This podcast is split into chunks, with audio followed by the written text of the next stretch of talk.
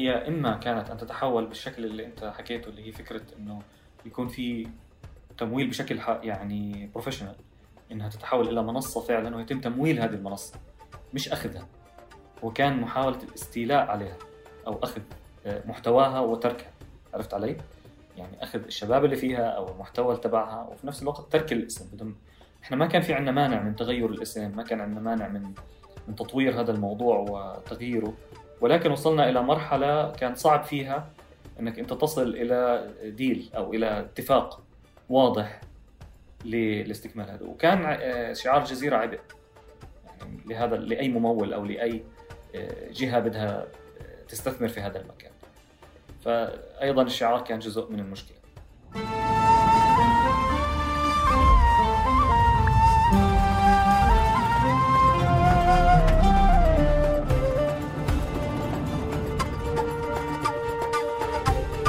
مرحبا واهلا وسهلا فيكم في حلقة جديدة من بودكاست تقارب.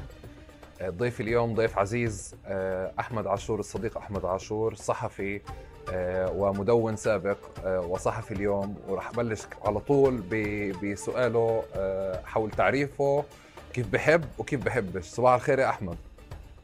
صباح النور يا هلا. هلا أبو حميد كيف الحال؟ إحنا غلطنا أخيرا التقينا. اول أخيرا التقينا بس أنا غلطت على طول وكشفت إنه عم نسجل الصبح إحنا ويا دوب صاحيين آه والله كل تعبنا صحوة معلش. الصبح هاي على البدري. معلش إحنا اضطرينا انه إنه الصبح الواحد الأفكار هيك بتكون حاضرة وذهنه بيكون صافي المفروض. يعطيك ألف عافية. أحمد عاشور كيف بتحب تعرف حالك يا أخي؟ وكيف بتحبش تعريفات الناس؟ أو شو تعريفات الناس اللي بتحبهاش؟ تعريفات الناس اللي يقول لك مختص بالسوشيال ميديا. زي زي المختص بالتنمية البشرية. زي في المسميات الكليشيه أو الكليشيهات آه، مشكلة. أه بتعرف إحنا من أصحاب مدرسة الإعلام حياة ومش مهنة. فإحنا بالنسبة لنا بنعتبر إنه الإعلام رسالة. وإذا بتقدر تصنفني إعلامي فممكن تقول أحمد عاشور إعلامي. إعلامي عربي. وأحمد وين شغال اليوم؟ قناة الجزيرة. طيب لا لا طلعش فيه هيك هسه. أنا بعرف وين أنت شغال. عشان للمستمعين وال... لا الإعلام أكبر من المؤسسات يا أحمد. الإعلام أنا, أنا بس لا يعني إحنا. أنا أنا أنا قاعد بجرب بس آه، آه، نبني بروفايل صغير آه، ب... ب... أنت كيف بتشوفه؟ وهيك. طيب أنا خليني أجرب أنا أبلش بالأول. أحمد عاشور يا جماعة هو من من الأسماء اللي ترددت و أو معروفة في في مساحة التدوين والمدونين الأوائل ومواقع المنتديات الأولى. يعني لليوم إذا بتعملوا search على موقع آه، آه، أو بتعملوا search على الجزيرة توك للأسف بتلاقوش الموقع نفسه بس بتلاقوا الكثير من الحديث عن هاي التجربة آه، وعن حتى هيك في إشي كتير لطيف يعني عاطفي كتير لطيف. أحمد لما الكتاب بكتبوا عن تجربتهم بالتواصل معك حتى بالعادة الواحد بكتب إنه كاتبت أو أو انتشرت أو كذا. فكان عندي فضول جدا أعرف عن التجربة من أصحابها. آه، أحمد أول إشي أنت من وين؟ أحمد. قبل قبل الجزيرة من خلينا نرجع. آه نحكي عن حالنا يعني؟ طيب كويس. آه آه بدنا الأصل من غزة. على حالنا. الأصل من غزة. آه يعني إمي وأبوي من غزة. آه، ولكن إحنا من الناس اللي من 1959 في قطر. فوالدي اجى آه. والدي اجى من زمان على قطر وولدت وعشت طول حياتي في في الدوحة يعني في قطر. فإحنا أولاد البلد ولكن آه، يعني الصورة اللي راسمينها عن فلسطين بالعموم وعن غزة هي صورة آه، مثالية جميلة واضحة جدا آه، مرسومة بالصور وبالخرائط وبالكذا بس مش للأسف لم أزر يعني فلسطين في حياتي. ما صح لنا أحمد يعني. 1959 إيش الوالد كان بيشتغل أو بيعمل؟ يعني كان مدرس. نزل على قطر؟ كان مدرس. زمان كانت كان الخليج يعني يستقطب المدرسين أو الشرطة. فما في أي أي سبب ثاني إنك تيجي الخليج إلا إما إنك تكون مدرس أو تكون آه، تشتغل في في الشرطة أو في الجوازات أو في هذه القصص. فوالدي كما كان آه، وقتها محمود عباس الرئيس محمود عباس كان في قطر وكان يستقطب الفلسطينيين فهو من الناس اللي آه، إجوا على قطر في في البدايات يعني في بداية نهضة آه، قطر.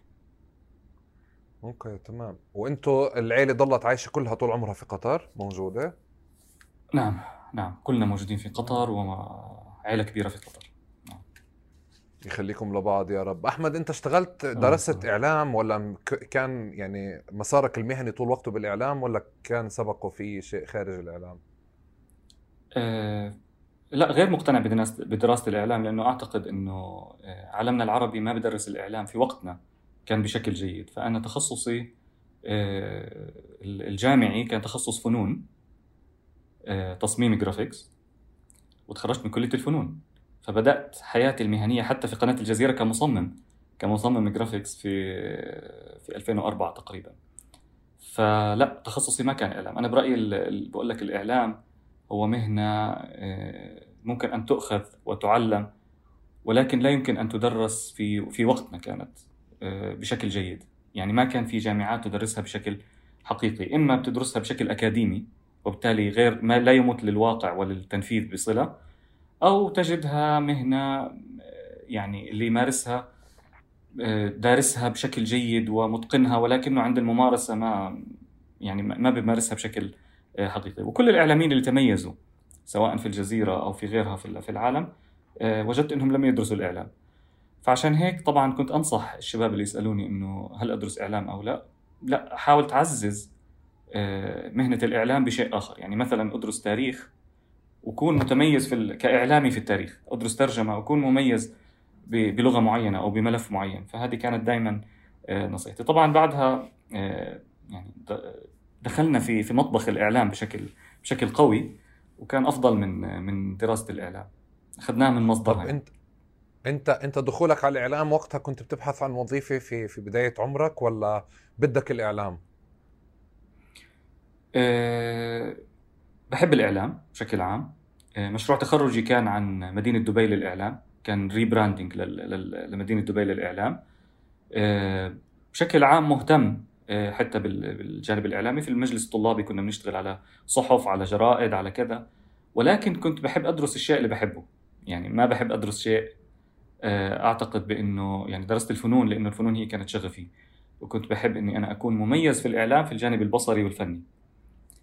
فبعدها اشتغلت في الجزيرة في جانب ال graphics والتصميم وال وال graphics on air اللي هو المتابعة لل graphics على الهواء وكل هذه الأمور. أي سنة؟ في 2004 2004 كانت. okay. آه. في 2004 دخلت الجزيرة كمتدرب وبدأت معاهم في تصميم ال graphics وحتى وقتها دخولي كان آه، غريب شوي إنه وقتها آه، مدير الوثائقية الجزيره الوثائقية قال لي بتدخل تتدرب ثلاث شهور يا بتكمل معنا يا ما بدي أشوفك. وسبحان الله في وقت دخولي في هذيك الفترة تغيرت الإدارة إدارة الجزيرة وتغيرت الدنيا وتغيرت إدارة ال graphics وكذا وإجوا مدراء جدد. ف وقتها الحمد لله قدرت أثبت نفسي في جانب ال graphics وتم تثبيتي. بس انت فعليا دخلت على دخلت على على جانب ال graphics ودخلت على الجزيرة وانت يعني بدك الإعلام مش بدك وظيفة أكثر يعني هيك خليني أحكي كيف عم توصف لا لا عم ببحث عم ببحث عن شغفي وفي نفس الوقت كنت بحب الجزيرة. وبعتبرها طبعا هي منارة الإعلام في العالم العربي. في وقتها كانت آه، من أهم الأماكن أو هي المكان الأبرز أو الوحيد تقريبا في هذيك الفترة. الوحيد كان يمكن ف... أكثر كمان آه. وكان عندي طموح تغيير. يعني ما كنت أشوف في شباب في في الجزيرة. يعني أول ما دخلت الجزيرة في هذاك الوقت بتذكر لليوم يعني قابلت آه، الأستاذ وليد العمري. كان جاي زيارة من من من فلسطين على الجزيرة ف طلعونا على مكان زي فيه عشاء أو هيك في الكافتيريا. ف فبيحكي لي أهلين عمو وين وين أبوك؟ عرفت؟ فهيك كان بيحكي معي بهال بهالأسلوب. ففكرة إنه كان أك... أصغر واحد يعني إلي قريب إلي كان بتحكي عن فوق ال 30 وقتها. وأنا كنت في بداية العشرينات يعني في أول العشرينات. لسه متخرج من من خمس دقائق يعني. مش مش ماخذ حتى شهادتي لسه. فسبحان الله الله يسر لي هذا هذا الموضوع. ودخلت المغامرة ودخلت تحديات كثير فيها كانت صعبة نفسيا و وفي نفس الوقت إنك أنت لسه عم بتبلش في أكبر مؤسسة إعلامية عربية وفي هذاك الوقت. فالحمد لله مشينا فيها خطوة خطوة الوقت يعني. يمكن كانت كانت لسه كمان تحكي على 2004 كانت الانتفاضة الثانية. يعني وكانت صحيح. كمان كان صحيح. كان العراق كان غزو العراق. فأنت عم بتذكر يوم استشهاد أحمد ياسين بتنا في الجزيرة ما نمنا يعني ضلينا للصبح وكملت شفتين أو ثلاثة. ضليتني مستمر في التغطيه لأنه كنا نشتغل graphics على الهواء على طول. وقتها كان الأسلوب أسلوب الجزيرة بهذه الطريقة إنه أنت بتشتغل ال graphics بتاخده على الهواء على طول. إحنا بنطلعه على الهواء. فكان هذا الأسلوب فكان بده متابعة وكان تغطية مفتوحة بتذكر. وبتذكر بعدها أخذت كتاب شكر. إنه اشتغلنا على الموضوع. وبتذكر الأستاذ أحمد الشيخ لما اختار كلمة آه، أحمد ياسين وحطيناها في البرومو اللي هي كانت آه، آه، أن يرضى الله عني وكذا. وبتذكر لما اختارها يعني كنت معه وهو قاعد بمنتج وبيختار وكذا. وهيك ففي ذكريات كثير في الجزيرة. هاي بدها لقاء ثاني أحمد يعني إحنا هاي قصة ثانية صراحة. فذكريات الجزيرة كثير وكانت من البدايات. أنا أنا ب... أنا أكثر مش مش بدور على البدايات عم بدور على الشعور اللي خلى أحمد إيه، إيه، إيه، لأنه هلأ أغلب الحديث ممكن يكون بشكل تقني بس أنا بدي أضمنك عاطفيا.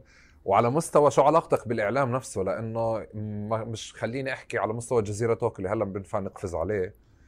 وتحكي لنا أكثر عنه عن بداياته وعن خلفيته. ما كانش مفهوم ضمنا تأسيس منصة بهذا المنطق. يعني ب بهذا المستوى من بالمستوى اللي سمعنا عنه يعني. للأسف أنا ما كنت جزء بس سمعت وعندي فضول كثير أعرف. فبتحب ندخل على الجزيرة أنت كنت حوالينا أحمد كنتش بعيد. لا كنت حواليك كنتش بعيد أحمد كنت حواليك. آه. صح. هي بشكل عام الجزيرة توك بدأت من من قسم ال graphics يعني. وأنا جالس إحنا بنشتغل مع الصحفيين. وفعليا ال graphics كان جزء منه كبير تحريري. فأنت ما بتشتغل graphics فن لأجل الفن. أنت بتشتغل فن بيخدم فكرة معينة أو بيخدم خبر معين أو بيخدم برنامج معين. فارتباطنا وتواصلنا مع الصحفيين الكبار اللي وقتها كانوا وارتباطنا مع ال producers والمذيعين وكذا كان ارتباط لحظي ويومي. فكتير التواصل هذا اليومي آه، أعطاني عدة أفكار. طيب يا أحمد أنا اليوم موجود في أهم مؤسسة إعلامية عربية وكشاب آه، موجود ولكن لا أجد شباب في هذا الموضوع. وكان وقتها الشباب نوعا ما ما لهم حظ وما لهم آه، فأنا كنت محظوظ وصلت لهذا المكان. كيف ممكن أجيب هذا الموضوع ل يعني أفتح هذا الموضوع يكون open source لكل الناس؟ الشيء اللي أنا حسيته واللي أنا انبسطت فيه واستفدت منه كيف أنقل هاي الفائدة لكل الشباب العربي؟ يعني مؤسسة عظيمة وقتها كانت زي زي الجزيرة عندها خبرة كبيرة وفيها ناس من أكفأ الإعلاميين. وإيش بدي أقول لك؟ وأطول الألسن في العالم العربي موجودة عندنا كانت. فكيف هذه الخبرة؟ طبعا قبل الخلافات العربية وقبل المشاكل المعمقة اللي صارت الآن في العالم العربي وقتها كنت تشوف في تنوع رهيب حقيقة في الجزيرة. من ناحية آه، نوع الموظفين آه، اختلاف جنسياتهم آه، فعلا تحسها عالم عربي مصغر. يعني حتى من عمان كان في عندنا ناس حتى من موريتانيا كثير طبعا ما شاء الله.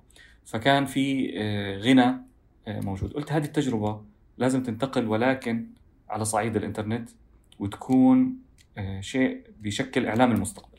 كان عندي هوس بفكرة المستقبل. كيف لازم يكون الإعلام في المستقبل؟ ف وقتها يعني تعرفت على الأستاذ وضاح خنفر. كان مدير جديد في الجزيرة لسه مبلش. ووقتها عرض علي قال لي أنت بتنفع مذيع. وليش ما تيجي معنا مذيع؟ وليش ما تطلع معنا؟ وجرب وخلينا نشوف كذا قلت له لا طموحي مختلف. بدي أشتغل في هذا المشروع هذا الجانب. قال لي طيب غيب وارجع لي بالتصور. فوقتها جلست مع الله يرحمه محمد تولا أه زميلنا محمد تولا الله يرحمه. وهو كان بيشتغل في غرفة الأخبار كان صحفي أيضا شاب بس هو كان أكبر مني بشويتين. أه وكان لسه بيبدأ حياته يعني أيضا بيبدأ حياته المهنية. فجلسنا كشباب موجودين في الجزيرة وبلشنا نتكلم وبلشنا ندور على الشباب الموجودين في الجزيرة. وقتها مكتب آه، بغداد مكتب مكتب بغداد تسكر وأيضا في مجموعة من الشباب العراقيين إجوا فكان في فرصة انه إحنا نجلس مع بعض ونتكلم. آه، عامر كبيسي وقتها انضم لنا بتذكر كمان آه، ميسون العلبي اللي هي هلأ كانت مترجمة مترجمة كانت الجزيرة في من اللغة الألمانية والإنجليزية. فجلسنا كشباب موجودين في داخل الجزيرة وبلشنا نتكلم إيش بدنا نعمل. وسميناها منتديات الجزيرة العالمية وقتها.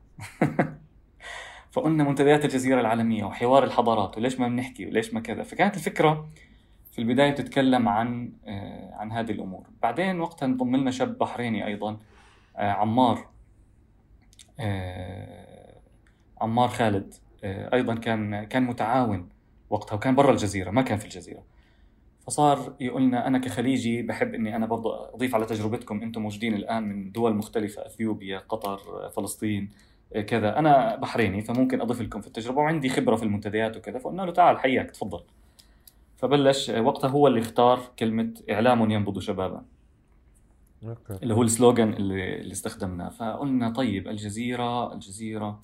رحنا وقتها للمدقق موفق فائق توفيق اللي هو صوته مشهور في ترجمة الترجمه الإنجليزية. معروف صوته صوته مميز طبعا طبعا. في الترجمة. طبعا.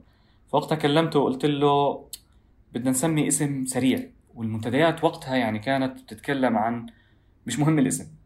يعني ممكن تقول كان في منتديات مش عارف الجيل الصاعد منتديات الوله ما بعرف منتديات مش عارف شو. وقتها كانت الاسم مش مهم ولكن تنتشر بشكل كبير لقوة محتواها. فقلت بدي اسم سريع ويربط والجزيرة already تقيلة كلمة تقيلة. فقلنا talk. الجزيرة تتحدث الجزيرة Talk. فقلنا يلا talk talk talk. رحنا لموفق وقلنا له talk. صار يفكر معنا وقتها بتذكر قال لي الكلمة جميلة بس لا تعني شيء. قلت له بالضبط هذا اللي بدي لا تعني شيء. وتضلها اسم موجود ولكن سهل ويعلق في الذهن. واخترنا الجزيرة Talk حجزنا ال domain. آه، بلشنا ندور بعدين على مبرمجين بلشنا ندور على ناس تشتغل معنا. آه، بتذكر آه، الله يسهل عليه الأستاذ وضاح كلف قسم ال IT عندنا بأنهم يساعدوني. راحوا عملوا لي application وقتها. يعني أقل ما يقال عنه إنه بيخزي. يعني لا يمكن. لا يمكن إن يتواصلوا فيه اثنين. الله يعطيهم العافية يعني بس وقتها كانت يعني حاولوا حاولوا حاولوا حاولوا يفهموا إحنا إيش بدنا. فبنوا لنا شيء. آه. بدي معلش أقطعك. تفضل. آه آه أنا فاتني تداخلت عندي شغلتين. أنت شغال في الجزيرة آه وضاح خنفر حكى لك عمليه تصور. آه شغال آه. في الجرافيكس في الجزيره بداوم بخلص دوامي بعد الدوام نرجع بنقعد نشتغل. okay. آه شوي تداخل اشياء معي إنه أنت هسه المشروع هذا يعتبر واحد من مشاريع الجزيرة ولا لسه؟ يعني حتى اللحظة اللي أنت عم تحكي عنها. لا هي كان الاتفاق في البداية بإنه المشروع خارج الجزيرة ولكن الجزيرة تدعمه ولكن الجزيرة تدعمه okay. فمن هذا الباب يعني شكل الدعم اللي هو إنه okay في شباب من ال IT أو قسم الآي تي ساعدوه. لاحمد ب... يعني بهذا المنطق. بالضبط. أكثر من... بالضبط. ولكن الحمد لله إنهم ما يعني ما زبطت بيننا وبينهم وما قدروا يساعدونا. لأنه بصراحه إحنا اللي كنا بنحكي فيه في وقتها كان معقد بالنسبة لهم وما فاهمين شو بدنا. فبذلوا مجهود كبير بس ما وصلنا للشكل اللي بدنا بعدين بدأنا نتعرف على شباب برا الجزيرة. بيعملوا المنتديات وبيشتغلوا على هذا الموضوع. واشتغلنا على فكرة المنتديات والصفحة الأولى. بس الفكرة الأساسية هون آه، أحمد إنه إحنا أنا كنت حريص إنه آه، إنه إحنا نكون برا الجزيرة لأنه الجزيرة لم تكن تستوعب هذا الموضوع. لما تيجي تحكي لصحفي أنا بدي أخلي أي حدا يكتب باسم الجزيرة يقول لك نعم مين سمح لك أنت تمسك اسم الجزيرة وتحكي فيه؟ فكانت هاي الفكرة مقدسة. ما كان الوضع زي اليوم إنه منصات و open source ومفتوحة والناس بتكتب وكذا وكذا فكانت الفكرة بالنسبة ل يعني لنا ثورية نوعا ما في وقتها وكان في معارضة شديدة من صحفيين الصف الأول في الجزيرة إنه مين أنت لحتى عرفت كيف؟ فوقتها كانت آه إنه شو خبرتكم الإعلامية؟ على أي أساس تتكلموا باسم الجزيرة؟ كيف تفتحوا منصة للناس؟ كيف تسمح لمن هب ودب أن يكتب؟ فهذه الفكرة ما كانت وقتها واصلة يعني. أخذت فترة ل 2006 للناس استوعبت فكرة التدوين فعليا. ولبين ما فكرة التدوين صارت شيء طبيعي وممكن واحد مش كاتب آه، في عمود في جريدة ومش فهمي هويدي ومش آه، ومش عزمي بشارة يكتب. يعني شخص عادي شاب عادي عم بكتب. ف هذه هذه الفكرة نفسها أخذت وقت لبين ما آه، دخلت على ال على ال على الطبيعي وبلشت تصير مألوفة. وبتذكر كان في في في البدايات في ناس جهلت إحنا إيش بنعمل؟ فكان في عداء شديد في البداية. إنه مين هدول تبعون وضاح اللي قاعدين بيشتغلوا؟ عرفت كيف؟ ما فهموها إنه وضاح أعطانا الفرصة في انه إحنا نبدأ مشروع جديد ورعاية لفكرة ثورية. ما لهاش علاقة بوضاح لها علاقة بفكرة إنه هدول الشباب هم أصحاب الفكرة وبدهم ينفذوها فوفر لهم بيئة آه، بسيطة في البداية إنه آه، تبدأ. فبدأت في 6 6 2006 الساعة 6 فكرة الجزيرة حبيتها كنا في, في حدا عامل حسابه يروي الرواية بعدين. آه بتذكر وقتها إحنا كنا جاهزين قبلها بشهر. بس اجلنا اجلنا أجلنا قلنا ستة والناس صارت قلنا هذا ستة ستة يوم شيطاني وفي رواية شيطانية ومش عارف قلنا لهم حلو كويس خلينا نتذكره. فاحنا اخترنا تاريخ نتذكره. يعني ما اخترنا تاريخ يكون آه، صعب أو إنه متى نتذكر وكذا. لا قلنا 6 6 2006 الساعة 6 أطلقنا الموقع. وقتها الحمد لله يعني كان المنتديات بلشت الصفحة الأولى بلشت. كان معنا عدد كتاب قليل. آه، جبنا واحد من كل من كل بلد. بتذكر من تونس من ماليزيا مش عارف من وين من السودان من كذا. بلشوا الشباب آه، يكتبوا بصيغة التدوين كمدونين. وحطينا قواعد وقوانين آه، ترتب العمل ولكن تعطيهم الحرية الكاملة. إنه يا شباب كل شيء مسموح تفضلوا خلينا نكتب خلينا نتكلم في السياسة خلينا نتكلم في في كل شيء. ف وبلشنا نفلتر. يعني المعايير هي معايير الجزيرة هي المعايير الصحفية هي ال... ولكن في نفس الوقت فيها جانب حرية لا تحتمله الجزيرة في وقتها. وبدأت آه، خليني القصة. خليني شوي هلأ قبل قبل نقاش الحرية والهيك. أنا آه، ما دامك ما اتفقت مع الجزيرة أول شيء كيف ليه أنت يعني كملت بالاسم؟ كانت يعني ليه ما غيرت الاسم؟ آه وتحول لأنه كنت بدي بدي تألق الجزيرة واسمها لأنه الجامع الوحيد كان للناس في وقتها اسم الجزيرة. يعني إن إنه أنت آه. تكون عندك آه، وثانيا إحنا كنا يعني بتقدر تحكي أصدقاء الجزيرة نعتبر نفسنا أو نعتبر نفسنا عم نحاول نصنع تجربة إعلامية بتشبه الجزيرة برا قلنا بعدين بنغير الاسم. يعني بعدين راح راح نغير الاسم. بس في البدايات كنا محتاجين اسم الجزيرة لحتى يجذب الناس ويقرب الصورة اللي بدنا نحكيها. بوفر عليك كثير كلام. يعني انت انت انت كنت بدك تراكم على على شو الجزيرة عاملة بهذيك الفترة على رصيد الجزيرة بشكل أساسي. فمن هون إنه صحيح. يعني بس كان في نقاش على قضية الاسم إنه الاسم ممكن يكون إشكالي يعني في وقتها وفي المستقبل. ضل الاسم إشكال. يعني كل ما نروح مؤتمر كل ما نحكي مع حدا طب ليه تسموا حالكم الجزيرة؟ ليه تعملوا في حالكم هيك يا جماعة؟ إنه أنتم حلوين ليه هيك تسووا في حالكم؟ أنتم طيبين، أنتم لسه شباب في بداية حياتكم، ليش تشتغلوا على ال... فقلنا لهم إحنا عندنا يعني جانبين جانب التغيير في داخل الجزيرة إنه إحنا بنغير كلتشر أو بيئة جوا الجزيرة وجانب آخر إنه إحنا بدنا ننقل تجربة الجزيرة الجيدة للناس فكان اسم الجزيرة في البدايات مهم جدا وضروري وضروري إنه يستمر وهذا اللي حنحكيه في نهاية اللقاء ليش اسم الجزيرة آه، كان كان سلاح ذو حدين يعني عامل جذب وعامل قتل في نفس الوقت. آه، هو هو يعني بس كمان إذا بنرجع بالوقت وقتها أنا كثير بفهمك بمعنى قديش أنت كنت معني تراكم على شو الجزيرة عاملة، الجزيرة كانت يعني في فلسطين كانت محلات أواعي، مطاعم، محلات إكسسوارات، ابصر إيش، وبتذكر وقتها طلع حتى بيان يمكن من الجزيره ووزعوه على مكاتبهم إنه يمنع منعا باتا استخدام الاسم واللوجو لأنه يعني محلات الأواعي وال, وال وكل يعني كل التفاصيل خليني أحكي إنه الجزيرة دخلت بيوت الناس لدرجة إنه صارت يعني رافعة تسويقية لأي حدا بيستخدم الاسم. فأنا فاهم المكان اللي أنت فيه وفاهم كمان شيء تاني إنه أنت معني يكون لك مدخل بتشتغله مع الناس اللي عندك يعني في في عندك عليهم access في الجزيرة نفسها فمعني كمان تستقطبهم وتجذبهم. آه، بس لقدام هلأ رح يبان معنا مشاكل أكثر يعني بالقصة هاي. طيب أحمد خليني أحكي لحد هون نرجع للاسم مرة تانية وكيف تحول. آه، آه، بالمرحلة هاي إحنا لما أنت بتحكي إحنا وحطينا معايير وكذا بنفع على الأقل على يعني بس أفهم أنا لما كان المدون بيحتفي بقضية إنه قبلت تدوينته في في الجزيرة توك يعني. وبكتب يعني صديقنا عمر عاصي صباح الخير يا عمر مسيك بالخير. يعني كاتب شيء كثير عاطفي أنا بحب عمر يعني كيف كيف بعبر. فبقول على فكرة إنه أنت لما اتصلت فيه قلت له إنه قبلت تدوينته يعني كان شاعر ب بنشوة كبيرة في حينها وأنا بقدر أفهم لأنه قد إيه كان الإشي صعب وقد إيه كان الجزيرة مهم وقد إيه ما كان في خيارات لحدا مثل عمر في حينها. آه، غير قضية ال Blogspot و WordPress يمكن بالأكثر إنه الواحد يدون فيها أو يكتب. بس مين اللي كان اللي حط المعايير اللي اللي خلقت من الجزيرة مكان محكم على مستوى تدويني يعني؟ المعايير كنا حطيناها إحنا بشكل أساسي. الفريق اللي اشتغل على تأسيس المشروع أو المنصة أو ال community آه، فكرة إنه إحنا كنا نكلم الناس ونقول لهم إنه قبلت أو ما قبلت. كانت تعتمد على عدة معايير. أهمها إنه أنا بدور بدورش على ناس مشاهير ابدا. كنت أبعد تماما عن المشاهير أبعد تماما عن الناس اللي عندها جمهور عريض ومعروفه وكذا كنت أدور على الناس اللي فعلا آه، عندها رغبة في آه، عندها أهداف سامية خلينا نسميها. فكنا بنجمع الناس اللي بتشبهنا اللي زينا اللي من أي مكان في العالم. كنا بنحرص على التنوع كنا بنحرص على تنوع الأفكار وال... وال... وال... والمعتقدات حتى. كنا بنحرص على إنه هذا الشاب اللي بيكتب معنا يكون فعلا عنده مستقبل في عالم الإعلام. كنا عم نصنع كوميونتي بنصنع شبكة آه، من الشباب العربي اللي جاي تغير وجه الإعلام العربي.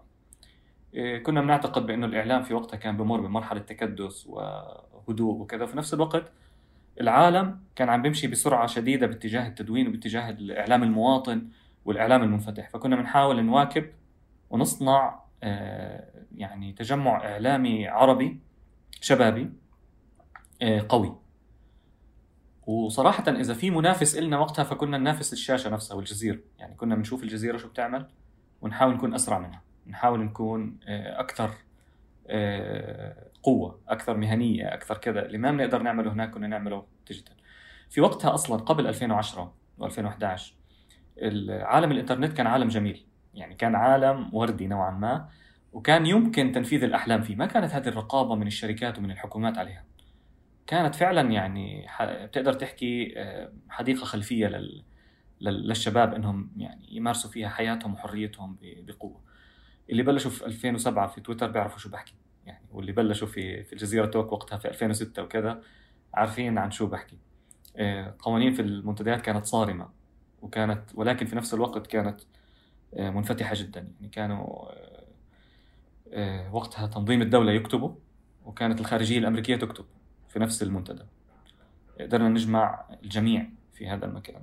حماس والسلطة. وعملنا وقتها ملف اسمه حوار الفرقاء. كانوا يتكلموا وقت الحسم في غزة ووقت الكذا. فبرضه كنا بنمر على على تغيرات كبيرة في العالم العربي والناس بدها تعبر بدها تحكي. ما كانش في مكان. ففعلا كانت المنتديات هي المكان اللي كان نمنع بس فقط كان عندنا قانون واحد. يمنع السب والشتم حتى على شارون وقتها ممنوع تسب عليه لأجل الشتيمة وليس لأجل الشخص. ويمنع التعرض للأديان والمذاهب. غير هيك خذ راحتك. انطلق احكي اللي بدك إياه.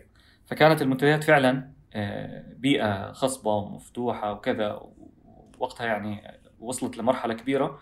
لأنه مش لأنه إحنا جيدين لأنه الفترة كانت جيدة والفرصة كانت جيدة في نفس الوقت ومرحلة تاريخية في حياة الإعلام العربي بصراحة. يعني مرحلة نظيفة كانت في في عالم الإعلام العربي والناس كانت بدها تحكي. فوجدوا مين الفرصة مين كانت؟ وتلقينا معهم. مين كانت أقوى المنتديات في حينها؟ عربيا. والله مش م... مش متذكر بس كانت منتديات مختصة. يعني بتذكر كان في منتديات تقنية مثلا. كان في منتديات أناشيد كان في منتديات آه، آه، بيع وشراء مثلا للسيارات أو لغيرها فما كان أو كان في منتديات عامة مفتوحة بتذكر آه، أنا مسلم وغيرها وفي منتديات يعني دينية نوعا ما. كانت محلية إحنا كنا أكثر ما كان في أشياء عربية وأوسع يمكن. مش محلية فلسطينيا كان فلسطينيا بتذكر كان شبكة فلسطين الحوار الملتقى الفتحاوي. تتذكر يعني كان كان هيك أو اللي هي شبكة فلسطين الحوار وانت كانت مسيطرة صح صح, صح, صح, صحيح. ذكرت الآن آه. فعلا. آه. على مستوى فلسطين نعم. على مستوى الخليج أنا بتكلم لأنه يعني ثقافتنا ارتبطت بهذا المكان برضه فكنا كثير نشوف منتديات بيع وشراء زي ما قلت لك ومنتديات يعني بس كانت اقليميه يعني بترتبط بمنطقة معينة. يعني مثلا منتديات رياضية مثلا كورة وغيرها وكذا وصلت إلى مرحلة ممتازة من من جمع الناس ومن الاهتمام بالتخصص. الجزيرة لا. جزيرة توك كانت تاخذ من كل شيء. ففعلا بنحاول نعكس الشاشة أو بنحاول نعكس توجه الجزيرة بشكل عام في منتدياتها المنتديات في حينها مثلا إذا إذا بدي أحكي فرضا إنه بقدر أوصف شبكة فلسطين الحوار إنه كانت سياسية جمهورها إسلامي وكذا. في في الجزيرة توك ما قبل 2011 القسم أو المنتديات تحديدا يعني آه كانت إعلامية سياسية. إعلامية كانت أكثر إعلامية سياسية سياسية مهمة هاي وأيضا شبابية. يعني إحنا كنا حريصين على الشباب. آه كنا حريصين على الشباب وكنا حريصين على حوار الشباب. وقتها. وبتذكر حتى عملنا حملات كتير كبيرة. في آه، فكرة مثلا آه، التغيير. كنا نتكلم كتير عن التغيير. كنا نتكلم كتير عن موضوع ثورة العقول. قبل ما يكون في ثورات وكذا كنا نتكلم عن قصة ثورة العقول. كنا نتكلم أنا شاهدت كتير من الأعضاء النيك نيمز اللي هم ما بعرف مين هم بس تحولوا تحولت أفكارهم من من قمة التطرف مثلا إلى الاعتدال. آه، شفت كثير نماذج آه، من قمة العداء مثلا آه، لحماس أو لفتح تحولت إلى إلى إلى الوسط أو إلى العقلانية خلينا نسميها. وهذا صراحة كان هدف سامي جدا لنا فكرة إنه اللقاء والحوار هو أصل كل شيء وليس الصراع والقتال والقتل اللي كان بتعيشه بيعيشوا عالمنا العربي طول عمره ففكرة فتح قنوات حوار وجدال ونقاش كانت جدا مهمة وهذا اللي خلى الجزيرة توك حتى بعد ما تسكر ب بخمس ست سنين تيجي جوجل ايديا وتكلمنا كيف عملتوا هيك؟ شو اللي صار؟ كيف صارت؟ كيف تكلمتوا مع الأقليات؟ كيف كانت الأقليات تحبكم؟ تدخل وتحكي في في المنتديات. العبرة كلها والحوار كله والله في كلمة واحدة الحرية. إذا بتعطي الحرية للشباب العربي راح تشوف منه إبداع غير محدود. وإذا بتحده ولو بتخويف أو تلويح من بعيد أو وضع قوانين أو قصص حتى بالجزيرة نفسها. ما راح تشوف أي شيء. راح تشوف عبارة عن علب نماذج بتشبه بعض. وهذا للأسف اللي بنعيشه اليوم. الناس بتقلد حتى الجزيرة في لغتها العربية وبتقلد ما تقلد كون أنت. فالمنتديات لأنها كانت حرة حقيقة في وقتها. آه، طلعت نماذج زي عمر عاصي زي هنادي القواسمي زي الشباب اللي أنا بفتخر فيهم صراحة بفتخر بصداقتهم ولو إنه انقطع التواصل بس في جيل ذهبي يعني جيل ما شاء الله. الآن يعني بيقودوا كل واحد في مجاله سواء في مجال صح. العلم أو في مجال في مؤسساتهم أو بعضهم صاروا مذيعين بعضهم صاروا مدراء. بفتخر فيهم وبفتخر إنه في يوم من الأيام كانوا جزء من هذا الكوميونتي من هذه المجموعة. أنا أنا صراحة دائما كان يعني كل كل ما فضولي يعني يهدى شوي أو أنسى جزيرة Talk برجع مرة تانية بقابل حدا فبصير في حكي في القعدة على جزيرة Talk أو في حدا آه، ب... لما تيجي تسأل فلان الفلاني اللي موجود بهيئة تحرير موقع الفلاني أو بغرفة الأخبار وين كان فبنحكى جزيرة Talk فصرت أحس إنه في عصابة زي عصابة ال AUB اللي, اللي منتشرين بكل مكان هيك ال AUB عربيا بتحس إنه الطالب اللي درس فيها خلص يعني أنا AUB يعني وفي في صله عاطفية حتى لو ما تقابلوا بالجامعة يعني.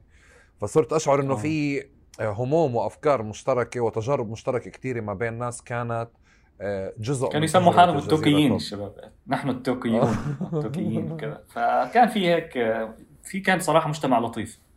مجتمع لطيف طب أحمد يعني كنا ال... نحمل هموم مشتركه يعني. اليوم بأثر رجعي أنت لما تقول آه كنا بدنا مشروع يغير شكل الإعلام العربي. آه آه اليوم هذا أنت اليوم هيك عم تحكيه ولا في حينها كان الادعاء هيك؟ لا لا في حينها يعني أنت اليوم في حينها كان الادعاء هيك. طب هذا مش كان ادعاء إحنا كنا جايين بفكر ثوري. كيف؟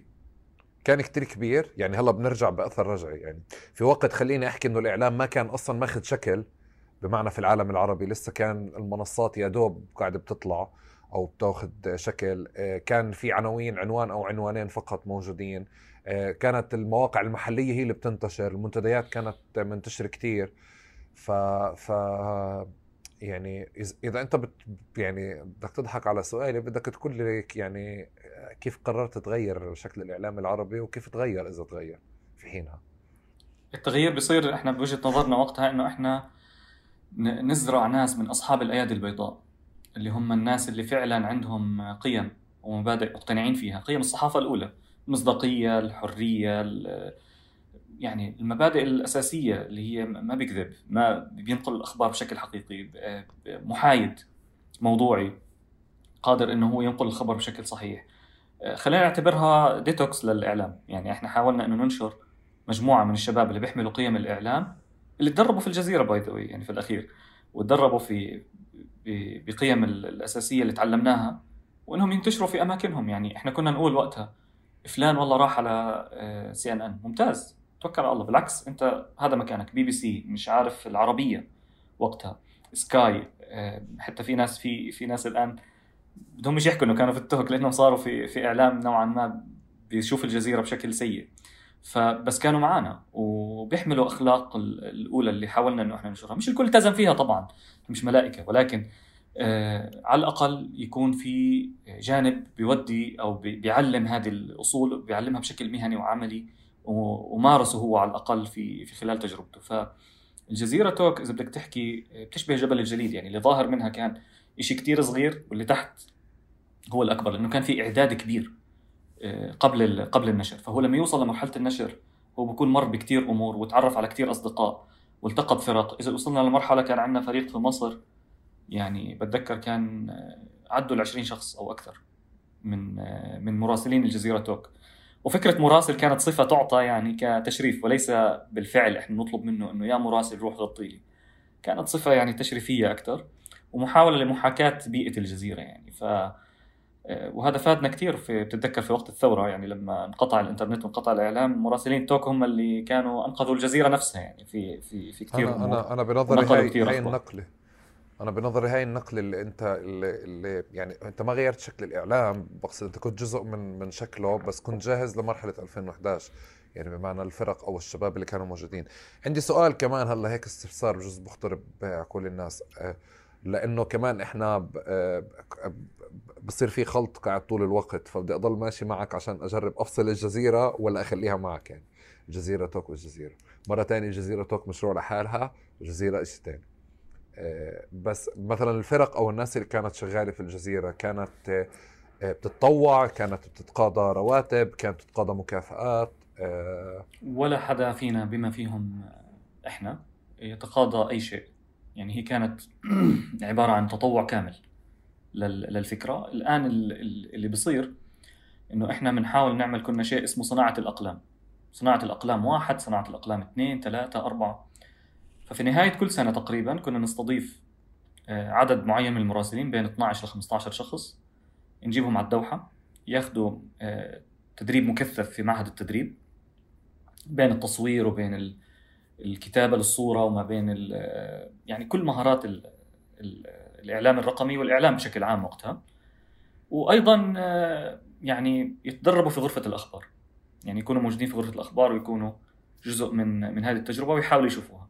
بعد ما يطلع من صناعة الأقلام أنا بعتبره تخرج خلص. يعني صار صحفي جاهز لينتقل لسوق الإعلام العربي مش بس للجزيرة. يعني أنا ما بدي إياكم عندي في الجزيرة ما بدربك عشان تضل عندي. كنا مع فكرة درب وانشر وانثر في الأرض يعني خلي الناس تنطلق في آه، في الجو في الجو الإعلامي. عشان هيك حكيت لك في البداية كان هدفنا فعلا عالمي. يعني إنه إحنا ننتشر في في العالم. ووقتها بتذكر في 2012 على ما أعتقد آه لا قبل في 2010 في 10 10 2010 حاولنا نعيد التجربة بالانجلش إنه نعمل جزيرة توك بالانجلش وقتها بتذكر يعني طلعنا بحفل آه، كان في أحد الأماكن عملنا حفل ودعينا الجزيرة مباشر والجزيرة والكل وكذا وأعلنا عن 10 آه، 10 عن الجزيرة انجلش بس آه، لضعف الإمكانيات وقتها ول يعني قلة الموارد وكذا ما قدرنا نكمل. كان مشروع طموح كثير بس يعني خاننا الموضوع برضو فكرة التطوع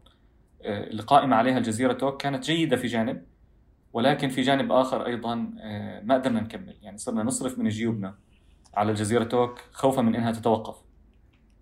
وأخذ هذا الشيء يعني سنين صراحة. وإحنا آه، نحاول انه نصرف على هذا المشروع من من جيوبنا. طبعا الناس بتصدقش تقول لك؟ الجزيرة يعني كذا آه ممكن جدا يعني. بالاخير أنت إذا هاي بدك تتحمل آه طبعا. تتحمل مش بدك مش بدك تستخدم اسم الجزيرة يلا تلقى. يعني بهيك. تفضل آه يلا. تفضل. طب أحمد كلي كمان هلا من شوي عم تحكي لي إنه مراسلي الجزيرة جبت 15 واحد من مصر دربتهم وكذا. هون في كلف كمان. يعني أنا أنا بعرف مش 15 واحد من مصر يعني 15 واحد من دول مختلفة. مصر جزء. تمام من دول مختلفة. خليني أجرب أحكي لك شغلة. أنا بالنسبة لي إنه يعني في بحكيش على مستوى التمويل اللي بتعلق في domain أو في host أو كذا إنه هاي يعني تمام ولا مكافآت رمزية أو هيك بس لما بتبلش تحكي بسفر بتبلش تحكي بهيئات تحرير مثلا هيئات تحرير أنت عم بتقول لي الفرق كلها كانت تتطوع بس كمان كان عندك يعني الناس كانت بتيجي من برا آه على حسابها آه آه، على لا حسابك لا كنا نستضيفهم صناعة الأقلام كانت تستضيفهم مركز التدريب. معهد الجزيرة للتدريب له أفضال كبيرة على الجزيرة توك صراحة. كانوا متعاونين معنا في هذا الجانب. وفي نفس الوقت كان آه، في تعاون. يعني هذا جزء من استفادتنا من اللوجو لوجو الجزيرة اللي معنا إنه إحنا نقول لهم إحنا وياكم يعني خلينا نتعاون في هذا الموضوع. فمعهد التدريب في وقتها مشكورا يعني ساعدنا في هذا الموضوع. وهي أيضا دعم من آه، من إدارة الجزيرة في حينها. كانت مؤمنة بالمشروع كان دعمهم الحقيقي الوحيد كان هذا هو يعني. إضافة طبعا لتوجيه بعض التوجيهات بعض المحاولات لأنه إحنا يعني يستفاد حتى من كوادر الجزيرة توك وتوظيفها في الجزيرة. بقدر أحكي لك الآن في في الجزيرة في عدد كبير من الصحفيين الموجودين. مدرستهم الأولى التوك وبعضهم في مناصب قيادية في الجزيرة يعني. هلأ ما بقول إنه الجزيرة توك هي لها الفضل لا هم اشتغلوا على نفسهم وهيك ولكن الجزيرة توك كانت سبب كانت في, في محطة. يصلوا. كانت محطة وكانت سبب. كبير في إنهم ياخذوا فرصتهم ويوصلوا للامتحان التحريري للجزيرة مثلا بحيث إنهم يصيروا صحفيين مستقبلا معنا طب أحمد كمان بتكون تحكي على الجزيرة توك وأنا بسمعك عم تحكي منتديات آه، وتدوينات. يعني في في منتديات وفي تدوينات. آه، آه، أنا أنا هم في خلط بينهم ولا هم مفصولين ولا يعني مفصولين صح؟ في منتديات اللي فيها نقاشات بتكون ماشية مفصولين صح؟ تماما وفي التدوين النقاش والحوار شيء والتدوين والكتابة والمراسلين شيء آخر يعني لا أخلط الحوار بالمراسلين أنت فعليا جمعت شغلتين في وقت آه يعني آه كان بظن إذا برجع يعني من أنا كيف بعرف لاني كثير هاممني يعني بهمني فترة المنتديات أو بتهمني كثير فجربت أرجع بالأغلب كانت المنتديات الناجحة هي منتديات واللي بتهتم كثير بقضية افتح مجال للناس تحكي وتعمل رقابة داخلية ومواضيع ودائما بكون في ترند بقضية ما فالناس بتدخل وبتحكي. أو جانب اللي هو بوادر خليني أحكي شكل المدونات اللي كانت بتاخد حتى لسه ما كان في أحمد البيقاوي بسمي مدونته باسمه. كان في آه، آه، زهرة الفنجان ولا آه، صحن الفنجان أو شيء آه أسماء وهمية كانت آه. اسماء وهميه أو أو أسماء رمزية لأنه ما كان لسه في حضور الاسم أكثر في المدونات كانت بتاخذ اسم اسم اسم رمزي. وبنفس الوقت أحيانا المدونات ما كان بكون فيها واحد بكون فيها مجموعة ثلاثة أو أربعة أو خمس أصدقاء. هذه الفترة كانت على هامش الجزيرة توك. يعني أنتم كنتوا شايفينها كمان صح؟ بحب أسمع إحنا قبل حتى 2006 أنا قبل 2006 مثلا. أكتر. إحنا كان في منتديات الجزيرة كانت تبدأ تعمل المنتديات السنوية اللي هي منتدى حقيقي على الأرض يجيبوا الناس على الشيراتون ويعملوا لقاء وكذا. فكان في جانب كان يستضيفوا مثلا آه، علاء ومنال مثلا. تتذكر مدونة علاء ومنال؟ استضافوهم وجلسنا معاهم وتكلمنا معهم آه، كثير من المدونين العرب وال, وال يعني السعوديين أو المصريين أو وقتها كانوا الفلسطينيين حتى إجوا كمدونين على الجزيرة وحضروا مؤتمرات للجزيرة. فكنا نربط معهم علاقة ونتعلم منهم ونسمع منهم. ونحاول نستفيد من تجربتهم عشان نعمل آه، مدونتنا اللي هي الجزيرة توك اللي هي زي ما تفضلت هي مجموعة مدونين في الأخير. يعني مدونة الجزيرة توك إذا بدك تسميها مدونة فهي مجموعة مدونين بدونوا في مدونة واحدة وبتيجي بالأسلوب اللي هو الطولي اللي هو وقتها برضه كان آه، ثورة. إنه كنا بنحكي عن إنه سكرول داون للأبد. ضلك تشوف مقالات. فكان يقولوا لنا لا وما بصير وكذا. ما التيك توك اليوم عاملها يعني.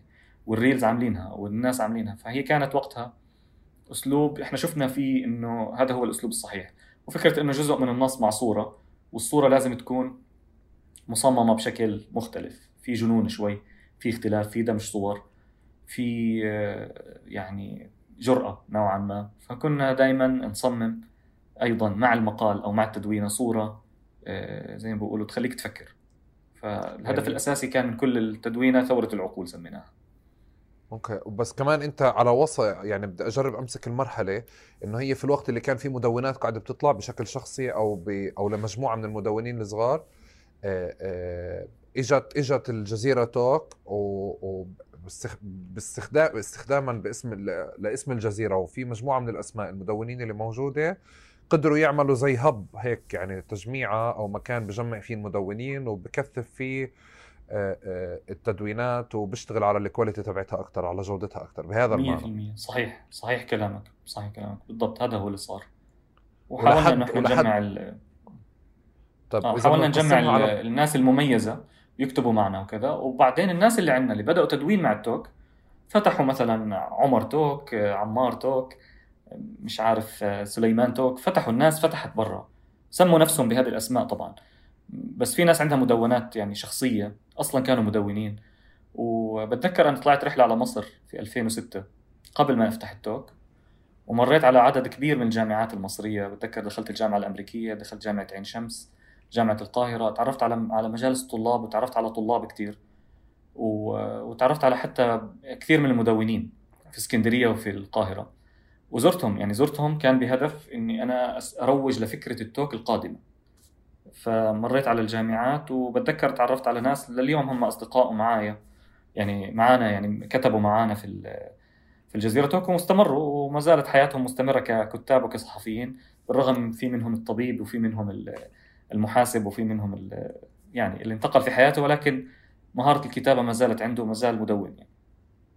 طيب أنا أنا كمان بدي هلأ آه، قبل ما ندخل 2011 أنا لإلي بدي أجرب أوصف المشهد صححني إذا أنا يعني آه، تفضل. إذا بدك تدققه أو دقق وراي. عم بحكي أنا 2011 لحد 2011 كان في نخبة عربية موجودة ملتهية بالتنمية البشرية بشكل أساسي تمام؟ أو بسنين بالتنمية البشرية. بعدين كان في على هامشها مجموعة من المدونين اللي موجودين اللي هي بعدين لاحقا بعد 2011 صارت النخب الجديدة. آه، آه، في في مصر كان في شيء كثير مهم في قضايا في مجال التدوين. في وكان في مدونات كثير كان لها دور بما بعد 2011 على مستوى حقوقي على مستوى سياسي على مستوى اجتماعي واللي هي يعني 2011 إجت مراكمة للنقاشات اللي صارت فيها هي كانت مراكمة لما قبلها. 2011 أنت كان في عندك مجموعة من آه، آه، آه، المدونين ومجموعة من المشاركين في المنتديات واسم الجزيرة توك قوي كفاية. والجزيرة كمان كانت في تصاعد بعيدا عن حالة الاستقطاب فأنت كمان مستفيد أكثر من الجزيرة. يعني أنا بدي أجرب بس أمسك أنه أنت العلاقة مع الجزيرة هي علاقة الاسم والاستفادة منه طول الوقت. فقد ما الاسم كمان بيطلع بعيدا عن حالة الاستقطاب أنت بتكون مستفيد وبتنتشر أكثر يعني. 2011 اللحظة الفارقة أنا بظن كان في أو كيف بعرف كان في نقلة آه، إنه آه، أول شيء الجزيرة استفادت كيف فهمت بقضية إنه آه، التربيط والتشبيك مع المدونين والتوكيين اللي موجودين بالشارع والميادين. فكان سهل على الجزيرة غرفة الأخبار إنه تستفيد من الجزيرة توك اللي هو بعيد عنها ما بين قوسين حتى اللحظة. تمام؟ هو بعيد عنها بعيد عنها. أس... أسست حالي استفادت من فكرة صحافة المواطن استفادت من فكرة إنه كل واحد معه كاميرا وبإيده موبايل وكذا وشغال وفي نفس الوقت ممكن إنه هو يرسل آه، يعني يرسل صوره أو اشياء لهذا فبتذكر في آه، هيك آستون اللي هو اللي انكتب مراسل الجزيرة توك للجزيرة كذا كذا كذا كذا والصور بتطلع والصور هو اللي جايبها. فهذا مشهد كان مشهد تاريخي يعني بتذكر كيف إنه إحنا بلغة بلغة الشارع غزونا الشاشة يعني. الفكرة إنه وقتها كان الشباب مبسوطين جدا كتوك إنه إحنا صرنا موجودين. وصرنا بغض النظر عن اللي بيصير في الشارع وبغض النظر عن الحدث السياسي نفسه. إحنا كنا مهتمين بالحدث الإعلامي أكثر من الحدث السياسي نفسه. طب آه، أحمد بدي بدي أحكي هيك. 2011 آه، صار في نقله على مستوى الإعلام. آه، كمان فكرة التدوين صارت شائعة. الناس كمان آه، حتى اللي كان ماخذ أنا بالنسبة لي كنت ماخذ مسافة من السياسة. 2008 رجعتني 2011 آه، خلتني يعني أرجع مرة تانية. كل شيء أنا تثقفته وتعبيته بفلسطين رجعت فعلته. بس من قبل 2011 تحديدا الشباب اللي أنا كانوا يكتبوا بال بال بالمدونات. ولا تحكي لي شغف شو كان الدافع تبعهم؟ يعني آه، ما بدي أسمع شغف بدي أسمع يعني بدي بدي عن جد أشياء حالات أعطيني كيسز هيك. إنه حدا مثلا كان مهتم بالإعلام حدا كان مهتم يعبر حدا من عائلة سياسية كذا. لأنه بتعرف ما قبل 2011 مش مفهوم ضمنا إنه إنه الأجيال تبعتنا كانت مسيسة منيح. آه، طبيعي بعد الثورة اللي صارت يعني في في المنصات منصات التواصل الاجتماعي أصلا. فالناس بلشت تهتم بال يعني أنا برأيي اللي خرب الفيسبوك الكبار. يعني لما بلشوا الكبار يجوا مثلا وصاروا يقعدوا وصاروا الجارات يحكوا في الفيسبوك والكذا بطل الشباب بطل بيئة مريحة للشباب انهم يحكوا فيها فراح الفيسبوك. نفس الشيء التويتر كان بيئة دخلوا الحكومات ودخلوا الذباب والكذا فخرب آه، نفس الشيء التوك في فترة من الفترات آه، بعد 2011 كان المفروض نعيد تقييم المرحلة نفسها ونعيد تقييم المشروع ونبدأ نفكر إنه يعني ما الجديد يعني أنت ماشي عملت الثورة والطلعة الأولى وغيرت في شكل الإعلام بس بعدها صارت في كثير أشياء تشبهك وتفوقت عليك.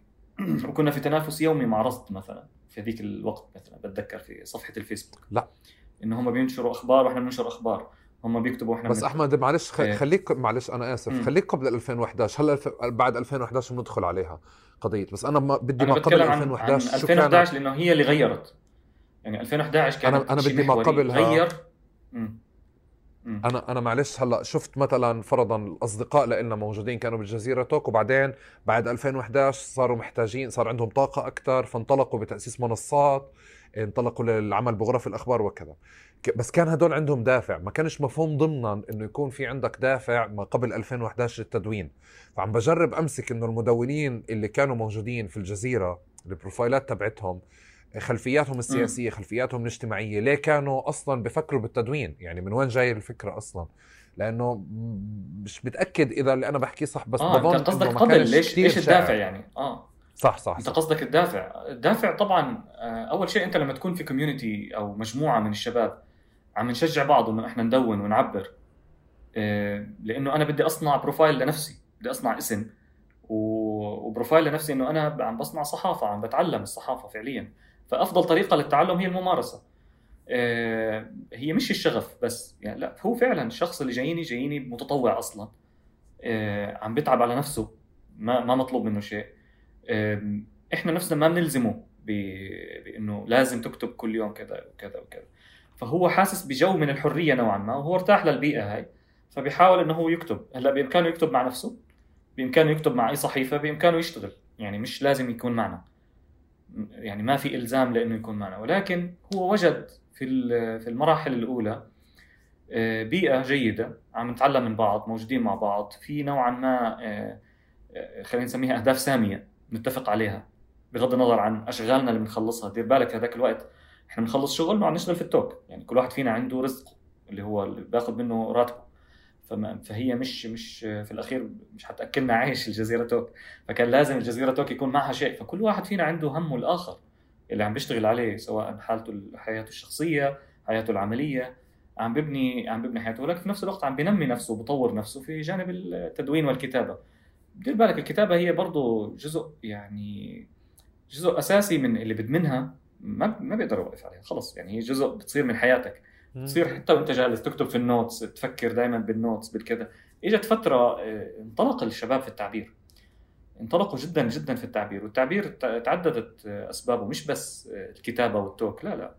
الآن الناس بتعبر بال story الناس بتعبر بالتيك توك الناس بتعبر بال... بعدة بعدة وسائل بيغنوا بيعملوا. التعبير دائما شيء جيد وشيء حلو. كونك أوجدت منصة لنوع معين من من أنواع التعبير فبيجيك الناس اللي بدها تعبر باختصار شديد يعني. طيب أنا أنا يعني بفكر هيك ويعني بتفق معك بس أنا بظن وما زلت هيك بفكر إنه ما كانش مفهوم ضمنا إنه يعني مسار الشباب العربي مش إنهم بيطلعوا باتجاه التدوين يعني أو من عندي أنا كيف كنت شايف خليني أحكي بفلسطين وكنت عم بتابع ويمكن لأنه آه، ما بعد الانتفاضة آه، أنا واحد من الناس اللي جربت بدي أبعد عن السياسة شوي عشان أكتشف العالم يعني أكتشف حياتي. بس بظن إنه أه لحد 2011 ما كانش مفهوم ضمنا قضية التدوين. أه ما كانش يعني أه مش كيف اليوم. أنت عم تحكي لي على وسائل التواصل الاجتماعي. آه، آه، فعلا خلت في رغبة عند الناس إنه تعبر وتشارك بس وقتها ما كان مفهوم ضمنا هذا الحكي. وإشي تاني بظن كمان إنه حتى 2006 و2007 في شكل يعني آه، وسائل التواصل الاجتماعي طلعت لعبت دور لعندك يعني لفكرة إنه آه، آه، إنه الناس تعبر أكثر بس الناس كانت بتعبر بأمورها الخاصة الشخصية على وسائل التواصل الاجتماعي ويمكن عندك كانت تعبر سياسي. يعني لسه المنصات بظن الفيسبوك ما كانش لحد 2011 ما كانش عندنا يعني ما كانش منصات عامة مفتوحة بروفايلاتنا كانت private friends only أو حتى ما كانش هذا الخيار موجود يمكن أول. فجأة بتلاقي 2011 صار الحدث العام اللي انفتحت فيه الناس على الحدث الكبير. آه، أنا بدي أنتقل ل 2011 في شيء أنا فاتني قبل 2011 يعني آه، إذا بدنا نحكي في شيء فاتك آه، لا خلينا ننتقل للمرحلة الجاية. خلينا يعني في كثير أمور بس زوايا بعيدة شوي. خلينا في في الزاوية نفسها تبعتنا آه بعد 2011 ما فاتك شيء كيف كيف كيف دخل عليكم 2011 كيف دخلت على الجزيرة توك والتوكيين 2011 كنا في دورة تدريبية صناعة الأقلام أربعة على ما أعتقد والشباب في قطر تمام؟ وبلشت أحداث تونس. بلشت أحداث تونس وبتذكر كان معنا مراسلة من تونس. وبدأ بدأنا نحس بأنه في تغيير كبير قاعد بيصير في العالم العربي. يعني من بعد تونس بلشنا نشوف يعني بدايات مصر كيف تتحرك. إحنا في هذاك الوقت آه، صار الضغط علينا كبير. من غرفة أخبار الجزيرة إنه آه، شو بيحكوا الشباب؟ آه، ممكن تجيبوا لنا صور اللي على الإنترنت اللي مش رسمية. آه، سمعنا إنه تويتر فيه كثير أخبار. ممكن تقولوا لنا شو الأخبار؟ فهذا الشيء تطلب تواجد في غرفة الأخبار. فعملنا أول desk سميناه desk الثورات. في نص ال newsroom يعني كانت تتذكر ال newsroom القديمة كان فيها الشاشة الدائرية؟ أنا كنت تحت الشاشة هاي. في نص ال newsroom. وبلشنا نجمع بعض. بتذكر كانت معنا روان الضامن. ليث مشتاق ومجموعة من المراسلين اللي ما عرفوش يروحوا. يعني كان في مجموعة من المراسلين المصريين واليمنيين والواحد يمني بتذكر علي بن عامر عماد الدين السيد آه، بتذكر جلسوا. يعني جلسوا في قطر وقالوا وبتذكر يعني الحالة النفسية اللي مروا فيها المراسلين بعضهم. مصر بتنحرق الحق مش عارف كذا واللي قلنا مش عارف إيش واللي كذا.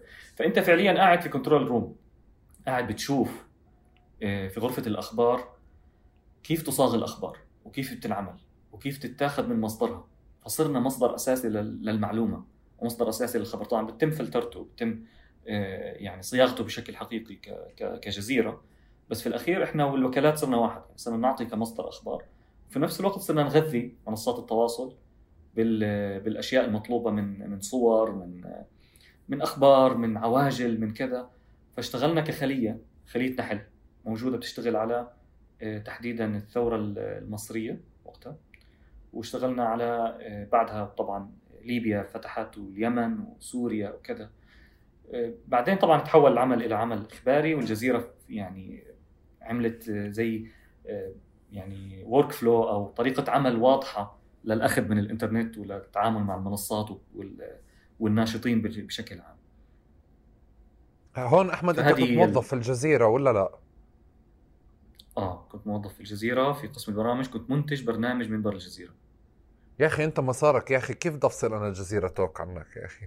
بكل مرحلة بدي أسألك إنه هون طب بهاي المرحلة إنه إنه أنت كموظف في الجزيرة كنت تعاملت مع الجزيرة توك كمصدر لإلك ولا جزيره توك قررت تأتي للجزيرة؟ يعني لا وقتها طول وقتها تم تفريغنا لأنه توقفت البرامج وصارت التغطية اخباريه فقط. فهذه إجت في صالحنا فوقفنا برنامج اللي كنت شغال عليه كمنتج له واشتغلنا على تغطية الأخبار ال ال ال إحنا زي يعني الجزيرة عندها عادة لما يكون الأخبار هي كل شيء وهي وهي الأصل. فلما يصير في تغطية إخبارية مفتوحة بصير دعم من كل الأقسام للقسم الأساسي. فوقتها في مرحلة تاريخية في تحول عظيم في العالم العربي عم بيصير. وغرفه الأخبار مش قادرة تلبي العدد المطلوب أو كم العمل المطلوب. فوقتها نزلنا وبدأنا نساعد. فبقول لك روان الضامن ليث مشتاق هدول يعني مش مش في قسمي أصلا ولا معي هلأ ليث بل... ليث ليث وروان كمان بنحييهم حبايبنا. هم موظفين في الجزيرة وانت موظف في الجزيرة. تعاطوا مع الجزيرة توك على إنه في community هون إحنا ممكن نستفيد منه بهذا المعنى صح؟ يعني أحمد عاشور تبع الجزيرة تعاطى آه. مع أحمد عاشور تبع الجزيرة توك إنه بدنا نستفيد منه. بالضبط. هم كانوا يكتبوا في الجزيرة توك أيضا. عرفت علي؟ فكانوا كانوا يكتبوا في الجزيرة توك. يعني كثير كتاب الجزيرة توك كانوا كثير يعني الكتاب اللي, اللي بعتبرهم كانوا يعني غير المراسلين كان في كتاب كنا مسمينهم كتابنا. كانوا يكتبوا معنا. روان الضامن آه، ياسر أبو هلالة كان يكتب معنا. آه، عدد كبير صراحة من من الزملاء اللي اللي ما شاء الله يعني يعني الآن آه، في كل واحد في مكان يعني عم بيغير فعلا في الإعلام. أوكي. كتبوا معنا كتبوا معنا. بس مش كمراسلين طبعا ولكن ككتاب راعوا المشروع وشافوا فيه أمل يعني دعموا فيه صراحة في البدايات. طيب أحمد صديقي هلأ 2011 اجت وأنت فعليا كل شيء أنت مجهز حالك للحظة التاريخية هاي؟ جاهز بكل شيء جاهز بالفرق جاهز بال communities جاهز بالأفكار خايض أفكار already أنت والناس اللي موجودة معك. إجت 2011 وصرت أنت تفيد القنوات التلفزيونية وتفيد منصات تانية. آه، وتنافس كمان منصات طلعت في في الشارع. آه، خليني أحكي إنه مشهد الإعلام العربي تغير بس أنت كنت مستعد له مستعد للتغيير هذا مسبقا. آه، وشهدنا وشفنا إنه صار في منصات أخذت من التدوين عماد لإلها ورافع لإلها. يمكن ذروتها كان 2014 صح؟ يعني 2013 2014 آه، بس بنفس السنين هاي جزيره توك صار يتراجع يعني بمعنى إنه كان في كان في طلوع طلوع طلوع. إجت اللحظة اللي خلته يطلع طلع أكثر بس بعدين طلعت كثير منصات. قدر ينافس في البداية بس كمان شوي شوي شوي صار صارت المنصات تاخذ طابع تخصص أكثر صارت مجتمعات مثل رصد وقدس تهتم بقضية المجتمعات التفاعلية تبعتها. وكمان في المنصات الثانية اللي بتشتغل على التدوين بس. وبعدين كمان للأسف صار يعني هذا الجانب هذا اللي قدام نحكي فيه صار التدوين مدفوع أكثر فتغير حتى مفهوم التدوين نفسه. بس شو اللي صار مع الجزيرة توك بهاي المرحلة؟ آه، في هاي المرحلة أنا آه، طبعا اشتغلت على موضوع الثورات بتذكر في 2011 زي ما حكيت لك 2012 تقريبا في أو في في آخرها. آه، بتذكر اشتغلت كذا دوكيومنتري وبعدين تفرغت ل لقسم حقوق الإنسان وقررت إنه أنا يعني أرهقنا في الجزيرة توك بعد تغير إدارات الجزيرة. صار في تغييرات كثير في الإدارة. كذا مدير اجى كذا محاولة لربط أو دمج التوك جوا الجزيرة. كان عندنا رفض كبير لفكرة إنه إحنا نكون جزء يعني يتم توظيفه. أو وضعه براتب وبكذا في داخل الجزيرة. إنه كنا نعتبر جزيرة توك كتجربة تجربة بدأت وانتهت بشكل يعني تطوعي وبشكل عفوي وبشكل جميل. فحفظا لهذه الذكرى الجميلة لكل هؤلاء اللي اشتغلوا عليها وحفظا لذكرى وقوة التجربة حاولنا إنه آه، إنه خلص نوصل لمرحلة ننهيها جزيرة توك تعرضت لتضييقات كبيرة صراحة.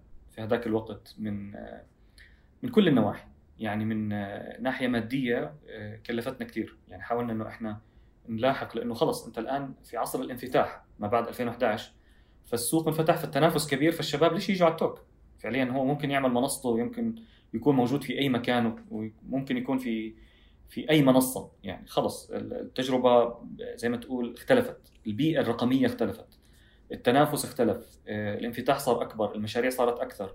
الحكومات العربية وقتها كانت في حالة انفتاح وفي حالة زهو بفكرة إنه آه، ما بعد الثورات والانتصار الشارع ومن هذا الكلام. اللي ما استمر إلا سنة أو أو شوي. أنا طبعا آه، وقتها سلمت إدارة جديدة للتوك كانوا شباب أصغر منا وكنا اعتبرنا نفسنا كبرنا شوي على على الفكرة وقلت لا أنا بتابع من بعيد ووضعنا مدير جديد للجزيرة توك. وأيضا آه، مجموعة من الشباب الجدد اللي بدأوا واشتغلوا على الجزيرة توك صراحة بشكل رائع. يعني مسكوا المنصات واشتغلوا عليها واشتغلوا على المنتديات. آه، قاموا بالمشروع لمرحلة معينة يعني وصلوه إلى مرحلة نجاح. وبعدين أخذنا قرار جماعي بإيقاف الجزيرة توك في هذا في هذا في هذه المرحلة. قلنا كفاية. آه، إذا مش قادرين نقدم جديد ما بدي أشوف الجزيرة توك ضعيفة. بدي أشوفها وهي قوية تنتهي. يعني في في وقت هذا. وممكن بعدها خلص يعني نعتمد نعتمد وأن يعني نتصالح مع فكرة إنه مش شرط إنك أنت تكمل للأبد. نتصالح مع فكرة إنه هذا المشروع خلي ذكراه طيبة وخليه موجود. أفضل من إني أدخل الآن ألاقي موقع تعبان آه، يعني آه، زي ما بيقولوا يعني مغبر ما في ما في شيء وممكن ما يكون يعني صالح. طبعا تضييقات اللي تعرضت لها التوك مش بس في قطر. آه، يعني إنه إحنا في الجزيرة يعني الفريق اللي موجود في قطر. لا تعرضت لتضييقات أكبر في مصر مثلا. بلشوا الشباب يحسوا بخطر على حياتهم بلشوا يحسوا بخطر على وجود كلمة الجزيرة صارت مؤذية لبعض الشباب. أيضا في فلسطين صاروا يعني بعض الناس يتحقق معهم إنه ليش الجزيرة وشو دخلك بالجزيرة؟ كيف مدون ومش موظف؟ ففي لا الشيء آه في شيء الفائدة من الاسم. بطلنا عارفين الفائدة من الاسم انقلبت عليك عكس بتكون انت فعليا ما بعد 2011 بالضبط بالضبط. فعشان هيك قلت لك الاسم قتل المشروع. أيضا في داخل الجزيرة توك ما كانت البيئة مثالية. يعني كان في ناس دخلت لأجل مصلحة معينة. في ناس آه، لأجل مش مصلحة لأجل آه، انتهاز فرصة معينة. وصار في يعني محاولات لقتل المشروع لأخذ ما في داخل المشروع وتوظيفه في شيء آخر. لأنه حسوا إنه إحنا بدنا نسكر المشروع فصار في محاولات لأخذ الإنجاز نفسه ونسبه لفلان أو لعلان أو ل يعني حتى أنا مع مع مع إني صاحب الفكرة والمؤسس لا أستطيع نسب الفكرة لنفسي لأنه في فريق معي ولأنه في عدد كبير من المراسلين كل واحد منهم له الفضل في هذا الموضوع لأنه مشروع تطوعي لم نتقاضى عليه شيء. دفعنا من جيوبنا لهذا المشروع ولكن في نفس الوقت ما بنملكه لا نستطيع تملكه. فإذا حاول فلان أو علان أنهم يملكوا المشروع كان بالنسبة لي لا قتله أسهل. وإغلاقه بشكل نهائي وترك ذكرى طيبة لأنه هي في الأخير زي ما قلنا هي كانت مدرسة توك علمتنا كلنا. فلا ليه أعطيها لفلان أو لعلان؟ ليه ليه آخذ كل هذا الجهد اللي بذلوه الشباب في الميادين؟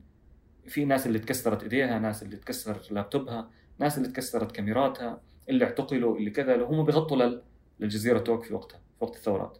أنا هذا كله أبيعه لفلان لا ما ما بتصير. وهي مشكلة الإعلام العربي الحالية اللي هي الاستقطاب الفردي الشخصي.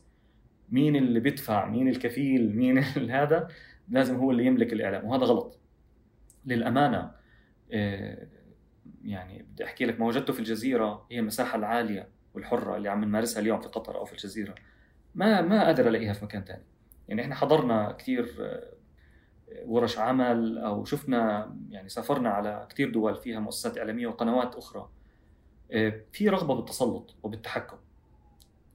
ما يعني ما شفتها في في الجزيرة نفسها. ولكن على جزيرة توك لما حاولوا إنهم يمارسوا هذا الشيء أنا أثرت إنه نحافظ على براءة وجمال هذه الفكرة وخلص. يعطيكم العافية. كان مشروعا أنت بتحكي على تفاصيل داخلية جوا الفرق يعني صح؟ تحكي إنه في حدا فعليا يعني صار في خلافات داخلية هذا القصد. اللي انت عم بتلمح له؟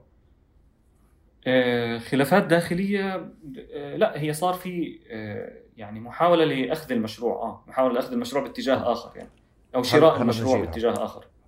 هلا بنجي لها؟ بس كمان عشان نمسك خط التدوين إحنا بنحكي بنفس الفترة اللي ما بعد 2011 مرة ثانية التدوين صار مدفوع فصارت الناس بلش تيجي تكتب بالجزيرة توك فهي بتروح تكتب في آه، آه، في وبتاخذ 30 دولار أو بتاخذ 40 دولار يعني وبالنسبة لشاب لسه مقتبل عمره إنه ياخذ مكافأة قصة وياخذ 30 آه هذا الشيء كان غير ممكن في الجزيرة توك كان غير ممكن. في الجزيرة توك كان غير ممكن كمان شغلة لأنه ما في آه، دعم. الناس الأخير هي عبارة عن شيء تطوعي آه.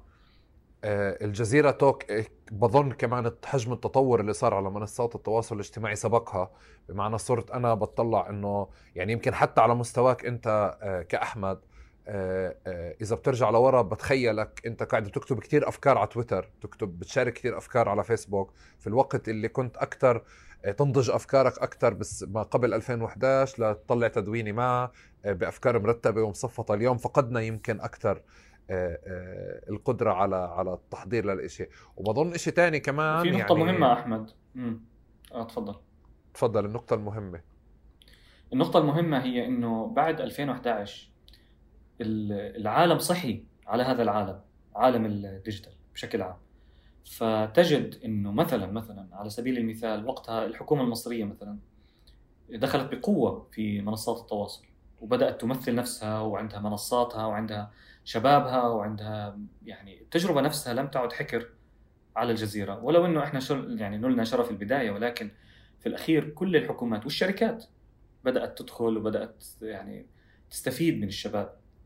إحنا وصلنا لمرحله إنه آه، يعني إذا مش قادر إنك تواجه هذا الكم الكبير من ال خلينا نحكي الحكومات الموجهة أو توجيه الحكومات آه، الأفضل إنك أنت تحافظ على شبابك لأنه في الأخير قاعدة أساسية في الصحافة.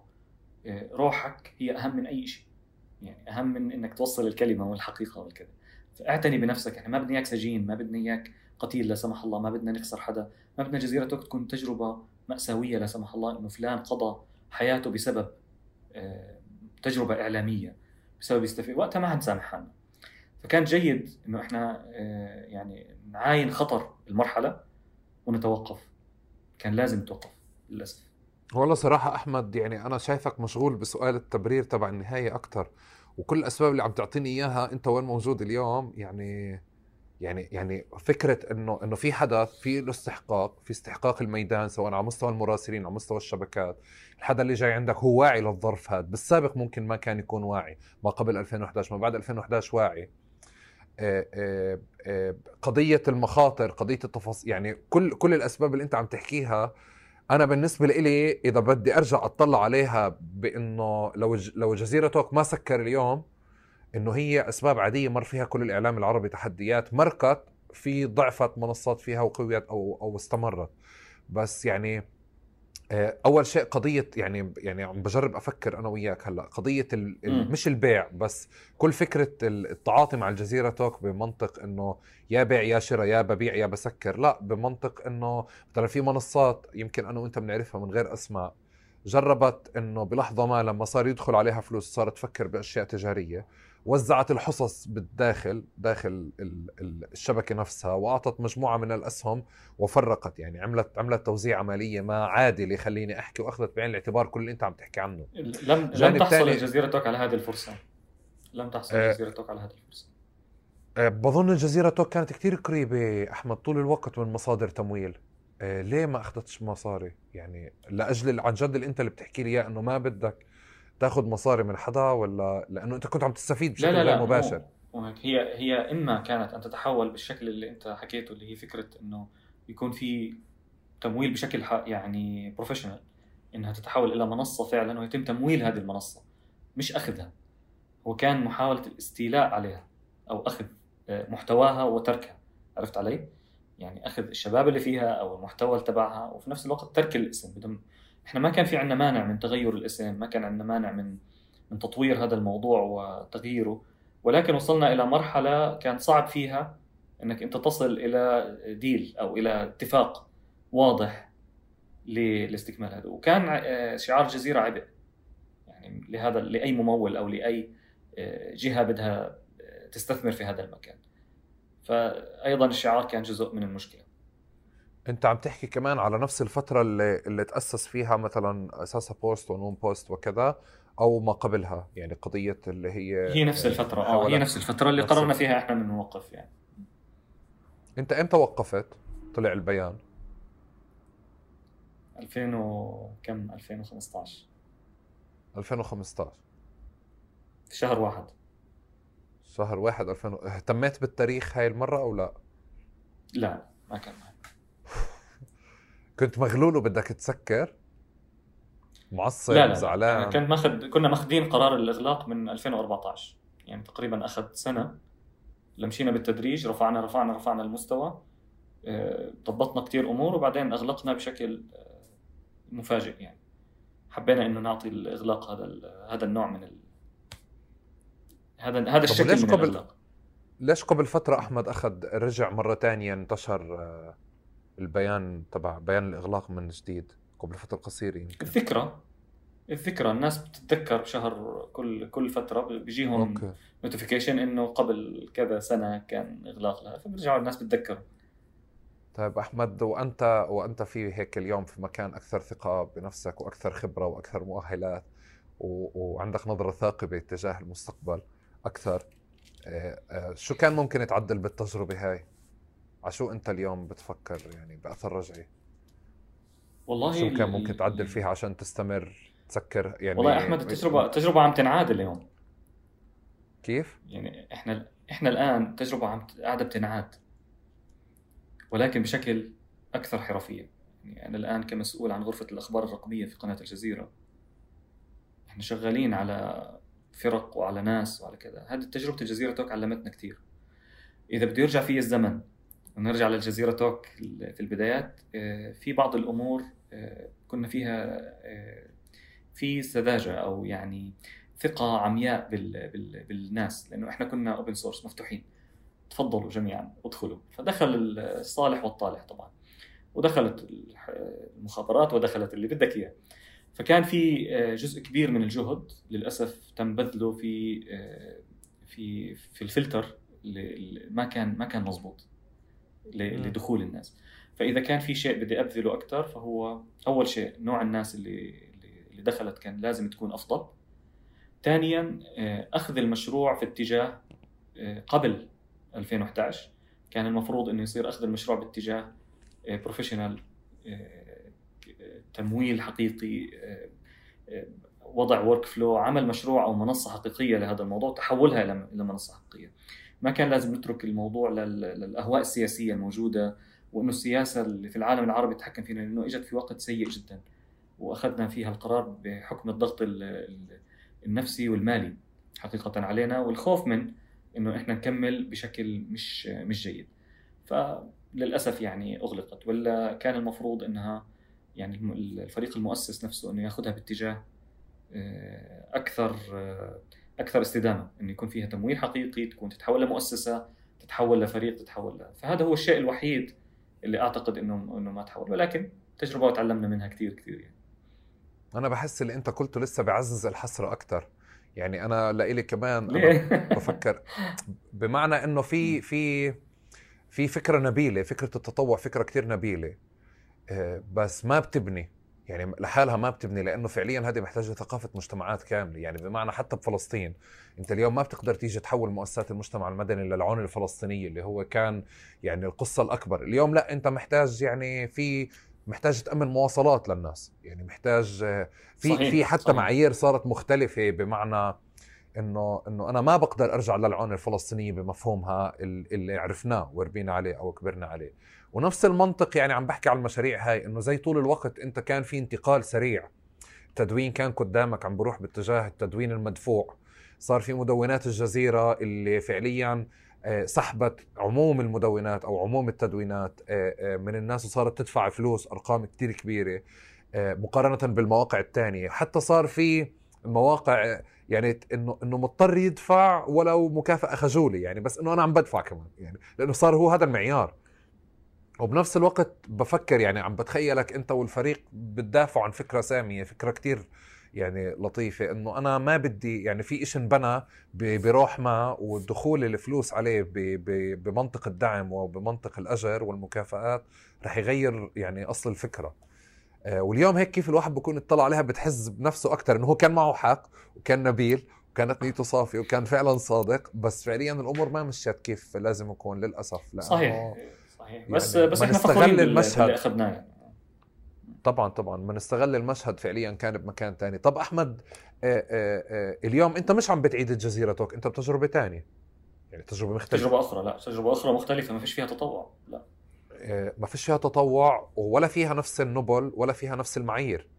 يعني بمعنى أنت موجود ضمن مؤسسة إعلامية كبيرة ضخمة موجودة بالسابق في في الروح الشباب وعم نساند بعض ونشتغل مع بعض. آه، في قضية اللي طول الوقت أنت عم يعني بتبني كوميونتي بس بتبنيه بمنطق المكافآت والدفع هذا كمان شيء مختلف.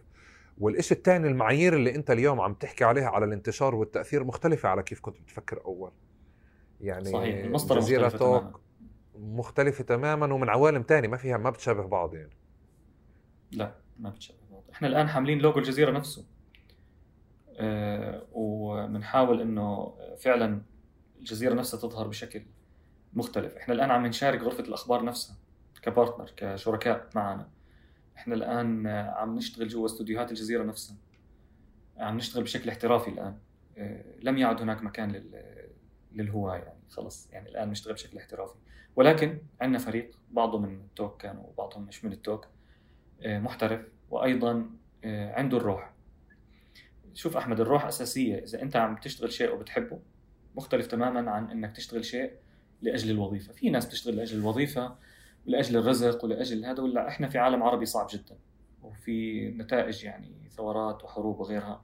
فطبيعي جدا إنه الناس تسعى للعمل. وللأسف الإعلام في فترة من في الفترة اللي حكيت لك سكرنا فيها الإعلام نفسه آه، تم إهانته من من الإعلام العربي بالعموم.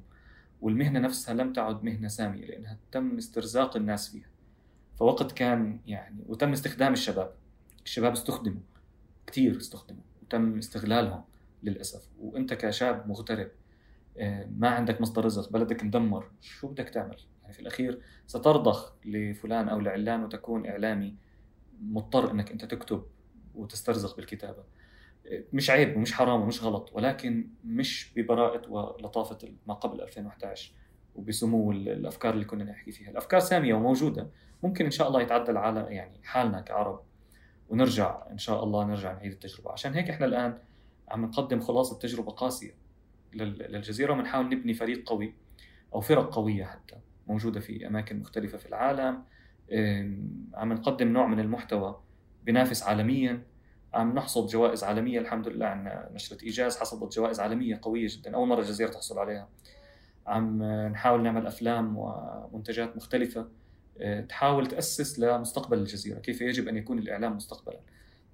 يعني إحنا إذا في سمة واضحة يا أحمد يعني معي من أول ما دخلت الجزيرة لليوم هو إنه مش عاجبني الإعلام بدي غيره مش عاجبني الإعلام وبدنا نغيره. فدائما بدنا نغير. ف طابع التغيير ومش عاجبني الواقع هذا دائما دائما معنا. مش عجباني شاشة الجزيرة اليوم. بدنا نطور فيها. مش عجباني مش معناته إني بعارضها أو إني ضدها. لا هي يجب أن تكون أفضل. دائما في أفضل. فإحنا شغالين على هذا الموضوع ومعنا يعني فريق رائع صراحة شباب وبنات رائعين. تعلمنا من تجاربنا السابقة وبنحاول إنه إحنا آه، نبني شيء مختلف. طبعا إحنا كبرنا الآن فالأصل إنه يجي بتمنى إنه يجي جيل جديد هيك يبني, يبني شيء فعلا قوي ومناسب لأدوات العصر الحالي ويطلع بتجربة آه، إعلامية آه، فعلا قوية. وأنا بعتقد إنه يعني مؤمن فعلا بهذا الكلام مش إنه لإني بشتغل في الجزيرة لا مؤمن بإنه الجزيرة فعلا كان لها دور مهم في في حفظ التاريخ العربي. في يعني أنا دائما بحكي للشباب الجزيرة في الماضي آه، كانت أهم وأجمل من الجزيرة في الوضع الحالي. كثير أجمل يعني بترجع لتاريخ وأرشيف الجزيرة. كثير من المحطات المهمة من انتفاضه الأقصى لحرب سقوط بغداد لحرب أفغانستان وغيرها وغيرها وغيرها من الأحداث حرب غزة الأولى والثانية والثالثة آه، الثورات العربية كلها أرشيف مهم. وأنا بعتبر إنه إحنا وجودنا في هذا المكان إحنا محظوظين صراحة إنه إحنا قدرنا نوثق ونشوف الأحداث ونحاول إنه إحنا كمان آه، يعني نكون أمناء نوعا ما على هذا التاريخ العربي. وبتمنى إنه نقدر نعمل شيء آه، يعني في سموه بيشبه جزيرة توك ولكن في نفس الوقت آه، قادر على الاستمرار وعلى قوة العطاء. إنه فعلا يعني يستخدم الشباب لأجلهم مش لأجل شيء معين أو لأجندة معينة أو لجهة معينة. بس. أحمد كمان شغلة أنت في نهاية الجزيرة توك ما بعد تسكير وقعدت فترة وأنت يعني اظن بت... ما كنت شغال وقتها كنت تدور على شغل صح؟ ولا كنت في الجزيرة؟ ما بعد. لا كنت في الجزيرة. أنا أنا وقتها كنت في شغال في مركز الحريات وحقوق الإنسان في الجزيرة مع سامي الحاج. واشتغلت فترة مراسل في في صقليه في إيطاليا. واشتغلت على الموضوع المهاجرين واللاجئين. واشتغلت حتى كمتطوع يعني مش بس كجزيرة. أول مرة أظن صقليه كانت أنت فعليا يعني طلعت فيها كموظف صح؟ قبلها كنت لا طلعت أول مرة أنا شوي مختلط علي التفاصيل. كمتطوع. طلعت على صقليه كمتطوع ورحت آه، أساعد وأساند وأشوف في موضوع اللاجئين وموضوع بالذات الجايين من سوريا من مخيم اليرموك ومن سوريا بشكل عام يعني محاولة لفهم الواقع من جهة من الطرف الآخر من من المحيط من من البحر من البحر المتوسط. وفي نفس الوقت آه، فترة آه، هدوء ومحاولة لعمل شيء إنساني مختلف. والعمل مع حقوق الإنسان واخذت يعني حتى اشتغلت على نفسي كويس من ناحية الصحافة أعادت تهيئة نفسي من ناحية الصحافة اشتغلت على تقارير ميدانية. آه، ما كنتش شغال قبل هيك تقارير ميدانيه بشكل حقيقي. اشتغلت على الأسس الصحفية من جديد. اشتغلت كل شيء صحفي من أول وجديد عشر سنين تقريبا. رجعت أو أقل يعني اعدت بناء نفسي فيها صحفيا ومهنيا. وفي نفس الوقت آه، اشتغلت على قصص إنسانية فقط. يعني حبيت كمان بعد الثورات كانت تجربة قاسية الثورات. آه، بالذات الثورة السورية كانت قاسية جدا. كمية الصور اللي شفناها كمية الأحداث اللي مرت علينا كانت قاسية جدا. لم أستطع أن أكمل بعدها فاضطريت إني يعني ألجأ للجانب الإنساني أكثر. وأخذنا دبلوم في القانون الدولي لحقوق الإنسان واشتغلت أكثر على الجانب الإعلامي. فهذه كانت فترة فترة عمل مع هذا بعدين رجعت على نشرتكم. على الجزيرة مع شكل جديد مع مع عودة غرفة الأخبار ووقتها ياسر أبو هلالة كان مدير جزيرة ورجعنا على نشرتكم واشتغلنا على النشرة بنيناها وأنا وصديقي عاصم الغامدي وطلعنا فيها بشكل جديد وبعدين آه، بدأنا بغرفة الأخبار الرقمية ورجعت لل digital بقوة من سنتين تقريبا. معايير معايير القياس معايير القياس صح؟ KPIs معايير القياس. معايير مثلا آه. آه, آه، أو مؤشرات القياس عفوا. ما بين ما بين الجزيرة توك وما بين أنت وين موجود اليوم مختلفة تماما. نوعية التأثير شكل التأثير مختلف. خليني أحكي إنه بدي أسأل هذا السؤال وبتوقع إجابة من حدا غير تقني. يعني إنه إنه إذا بنروح لمستشار إعلامي شغال هو شغلته يعمل التأثير هذا؟ أحكي لك تمام. بس أنا بدي أحكي على على بسأل السؤال لحدا كان في عم بحاول يعمل مسافة طول الوقت بينه وبين هاي المساحة. آه، آه، أو نوعية التأثير هذا وهو بالنسبة له في تأثير مختلف معني فيه لقدام. واليوم هو جزء منه. كيف كيف المشهد أحمد؟ آه المشهد كثير اختلف لأنه بحكم الزمن. يعني إذا أنا برجع في الزمن وبكون موجود في الجزيرة في هذاك الوقت برضه ما راح أكون جزء من من مطبخ الأخبار الحقيقي اللي هو غرفة الأخبار. ما ما كنت أرى نفسي في السياسة وفي, وفي الأخبار. حتى الآن الآن إحنا بنشتغل أكثر على تطوير الإعلام نفسه بغض النظر عن الكونتنت أو عن المحتوى. ككي بي اي طبعا المرحلة الحالية هي أفضل بكثير وأكثر نضج وأكثر تقدم وأكثر سرعة وأكثر تأثير آه، بشكل أو بآخر. هذيك الفترة كانت مفيدة للآخرين لم تكن مفيدة لنا. كجزيرة أو إلي شخصيا. ولكنها تجربة زي ما قلت لك سامية وطلعنا منها بمجموعة مجموعة كبيرة من المكتسبات كعالم عربي. وأنا برايي انه إحنا أثرنا وغيرنا كثير وعملنا منجزات جيدة على صعيد الأشخاص وعلى صعيد الحالة حالة النقاش اللي صارت وحالة التدوين اللي صارت. كنا جزء منها جزء أساسي منها. بعد هيك خلص. يعني لم يكن بالإمكان الاستمرار بالشكل القديم يعني لأنه الزمن اختلف. حتى لو فرضنا إنه كان هناك دعم كامل من الجزيرة ويلا وابدأوا وخذوا اللي بدكم إياه واستغلوا برضه ما كانت حتكون بنفس الألق أو التالق السابق. ف آه، حلو إنه إحنا نستوعب إنه مشهد مش كثير درامي إنه أو حزين إنه إنه إحنا انتهينا. لا هي مراحل وفي الأخير في في مراحل أخرى وأولاد مدرسة التوك منتشرين في أنحاء الأرض يعني وعم بيأدوا بشكل جيد. هذه التجربة نفسها فكرة زراعة يعني تهيئة الناس وزراعة القيم فيهم ونشرهم بتمنى إنه في جهة تقوم فيها. بغض النظر عن التوك ولا جزيرة ولا أي شيء. يعني هي هي هي شيء سامي يجب أن يبقى. طب أحمد ليه بشعر دائما يعني أنا عم بشطب هلأ عم بسأل فإذا خطر لك أشياء كمان خبرني عنها. بس يعني على مستوى شعوره وهيك آه، آه، بتمنى سؤالي يمسك جوا. افتح له الباب. خلصت خلصت المي أنا. آه، وأنا خلصت القهوة. بس ليه ليه ليه لما تحكي على الجزيره توك تحكي عنها بزعل بحسرة ما حتى شكل التفاعل معها على ال social media زي كأنك تشعر إنه في مرحلة ما أخذت حقها بالتوثيق ما أخذت مرحله حقها. آه، يعني يعني أنا أنا عم بحكي بالمناسبة وبسقط مشاعري بمشاريع تاني عليك. فاهم عليك. يعني لأنه أنت مريت بتجارب قد تكون شبيهة نعم. طبعا. طبعا طبعا. فأنا بكون بشوف إنه في حدا فعليا شايف إنه ما عمل كل شيء أو كذا.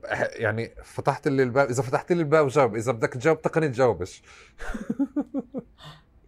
لا أنا طبعا أنا حزين على طريقة انتهاء الملف بالعموم يعني ملف الجزيرة توكو وفي وفي يعني صار في كثير أمور فيها غدر فيها انتهاء من من من مرحلة فيها فيها مصالح شخصية كثير برزت الأشياء بعض الأشياء للأسف اللي كنا إحنا بنحاربها. يعني فكرة إنه إحنا عم نصنع صحفيين بأيادي بيضاء بكذا بقيم الصحافة وما بدنا مقابل. هذا كله ما بيعفيك من إنك أنت تدخل المواجهة.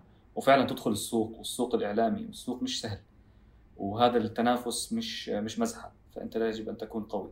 طبعا بحكي بحزن لأنه يعني تجربة عزيزة علينا وفيها ناس بنعزهم كثير كثير وموجودين. وهذا المكان كان بيجمعنا. فزي ما مثلا أنت تيجي تحكي عن بيتكم اللي في البلد اللي أنت كنت بتحبه حتحكي بحزن وبهذا أنت كنت تلعب كنت مبسوط فيه. ولكن يبقى مكان بيثير عندك حنين. فآه بثير حنين. ولكن لو رجعت بنفس الظروف راح أغلقها في الأخير. يعني خلص. يعني ما لا يدع الموضوع مجال للنقاش. بس طبعا مكان جميل.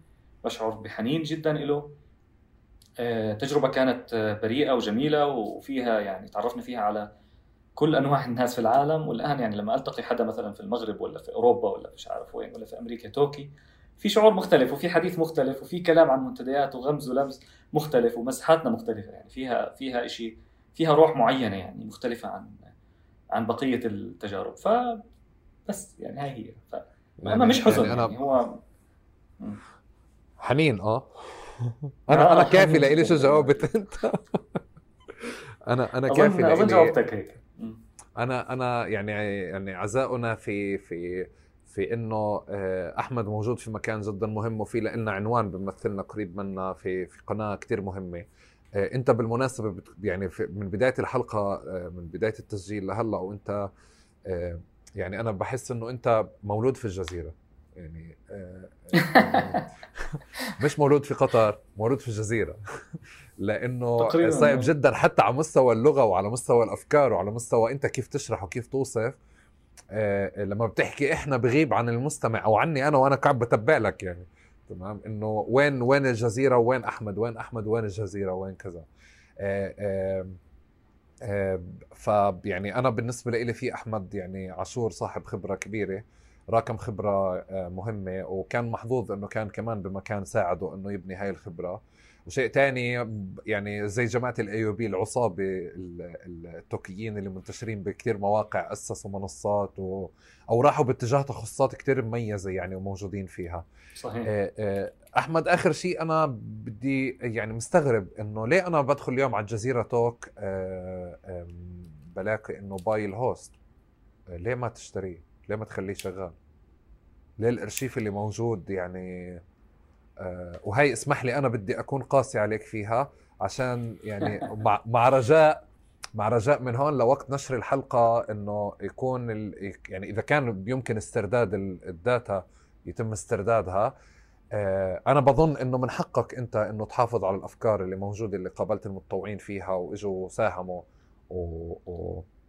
وتسكر المنصة تكون بطلنا بدنا نشتغل لأنه بطلنا بدنا نرضخ لشروط ما. أو لافراد ما. بس بظن يعني حرام الجهد آه، آه، والارشيف اللي موجود فيها والروابط اللي موجودة بكل مكان آه، وحتى الناس اللي بتعرف حالها بالجزيرة توك اليوم ما تلاقي منصة لإلها يعني. طيب بدي أجاوبك جواب يعني. واحد. حتفهم منه كل شيء. لو بقدر إني أنا أرجع الأرشيف وأخلي موقع جزيرة توك موجود الآن لو بدي يكلفني قد ما يكلفني راح أرجعه. ولكن هذا للأسف يعني غير ممكن. خليني أقول إنه في قرار بإنه هيك الإشي يصير. يعني أنت فعليا ما آه. بتقدر حتى إنه إنه إنه ال domain ما بقدر لا ما, ما, مش ما في قرار لا, لا ما في قرار. في خلافات في خلافات أدت لضياع للأسف ال host أو إنه مش مش حاضر مش موجود. هلأ لم يكن هذا القرار ابدا. ما كنا بدنا نغلق بهذا الشكل اللي هو الشكل اللي مش موجود ال Talk. ولكن هذا اللي حصل. هذا ما صار.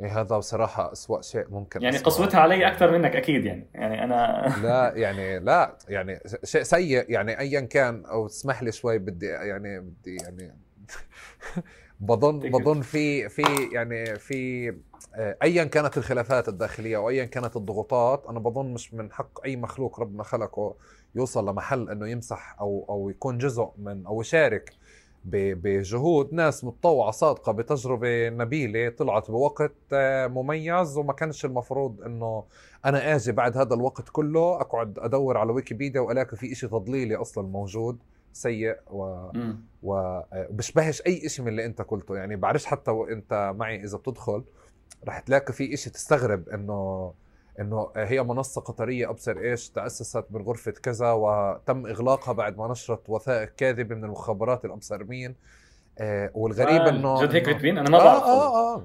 ما أنا لإلي ليه عم بحكي لك على الموضوع؟ إنه أنا في بالي عم بشوفك على تويتر بتكتب بحزن أو بألم أحيانا على التجربة إنه كان ممكن تكون بشكل آخر أو أو تكمل بشكل آخر أو يتم إغلاقها بشكل آخر. هلأ أنا فاهم الألم تبعك. بعد ما سألت سؤالي الأخير بس كمان يعني إنه إنه يا جماعة الناس لسه عم تحكي عنها وتكتب عنها يعني فشوية احترام لجهود الناس اللي كانت موجودة حتى صح. لو لو لو ايا كان. ما بتعرف يمكن آه. يمكن نرجعها يوما ما إن شاء الله يعني ما زالت ال... أنا بظن لا مش لازم ترجع خلص. مش مش لازم ترجع هي بس لازم على ترجع أنا بس أدخل على ال domain. أدخل على ال domain أنا الاقي الأرشيف موجود يعني هذا هذا لا مش ترجع. يعني أنا ما بدي أرجع للموقع أنا بحكي لك يرجع آه. الأرشيف. يكون الأرشيف متاح للناس بس توصلوا. بالضبط. أحمد عاشور آه، بدي أنهي بالسؤال آه، قبل ما أنهي بدك ضل شيء إحنا ما حكيناه أخوي. بكفي يعني والله ساعة.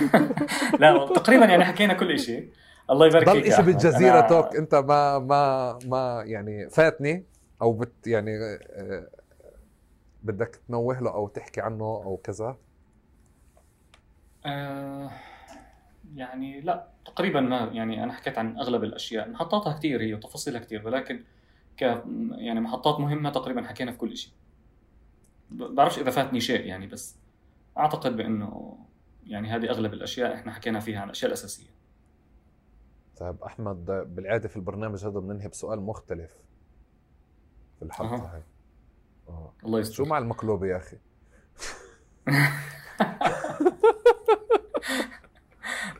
أنا كل ما أشوف مقلوبة بتذكرك أصلا. يعني كل ما أشوف حدا بيقلب مقلوبة بقول وين البقاوي يعني ما فيش. وهذاك اليوم شفت اللي بيقلبوها بالطيران هيك بطير الصينية وبيقلبها. قلت راحت عليك يا بقاوي في ناس تتحداك. فلا المقلوبة جزء جزء أساسي من من حياتنا. يا أخي افتح لي افتح لي الباب افتح لي الباب مرة ثانية واحكي لي. بتحبها؟ إيش هي المقلوبة؟ آه. طبعا يا زلمة بموت في المقلوبة. وكيف بتحبها؟ بال... بالباذنجان والدجاج.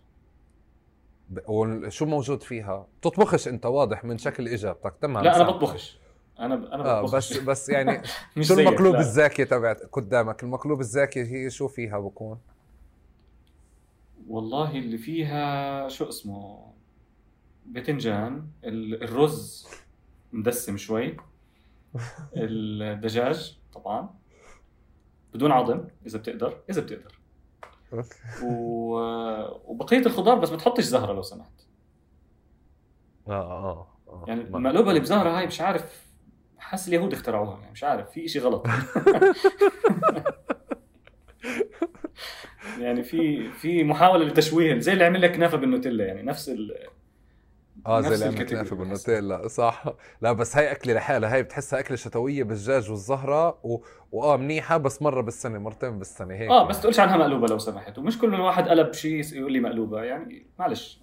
نحافظ على الموضوع. اخر آه، آه، مين أذكى حدا بالحياة عندك بيعمل مقلوبة؟ مقلوبة تحديدا. أذكى حدا كان بيعمل مقلوبة؟ إمي. أمك خلي لك إياها. الله يسلمك. آه. والمقلوبة على أصولها وإن شاء الله يعني بنجتمع على المقلوبة قريبا على أصولها لأنه خلال الفترة الجاية الفلسطينيين زمان بيعملوها على الأصول يعني. وبتمنى إن شاء الله نسمع عن قريب يعني يعطيك ألف عافية أحمد شكرا جزيلا على كل شيء. بتمنى نسمع عن قريب عن إرشيف الجزيرة توك يصير متاح للناس عشان الستوري تضل مكتمله دائما وتضل موجودة. تضل موجودة وحاضرة. آه شكرا جزيلا لك. أنا بتمنى انبسطت بالحديث معك يا أحمد. شكرا لك وعلى برنامجك الحلو. تسلم. يخلي لي إياك شكرا. ويعطيكم ألف عافية إذا وصلتوا لهون. أنتم بتكونوا طبعا يعني زي ما بنحكي كل مرة من المقاتلين القدامى والجدد. آه، تحملته كثير بس يعني حلقة كمان كانت مهمة. وبالأغلب أظن راح تكون أنت توكي بمكان ما يعني كيف أحمد أحمد وصف. آه، في عليه كثير مسؤولية بالنشر والتفاعل وتحكي للناس إنه أحمد يعني حكى أشياء أو أشار لناس وأشار لتجارب ولمح على أشياء.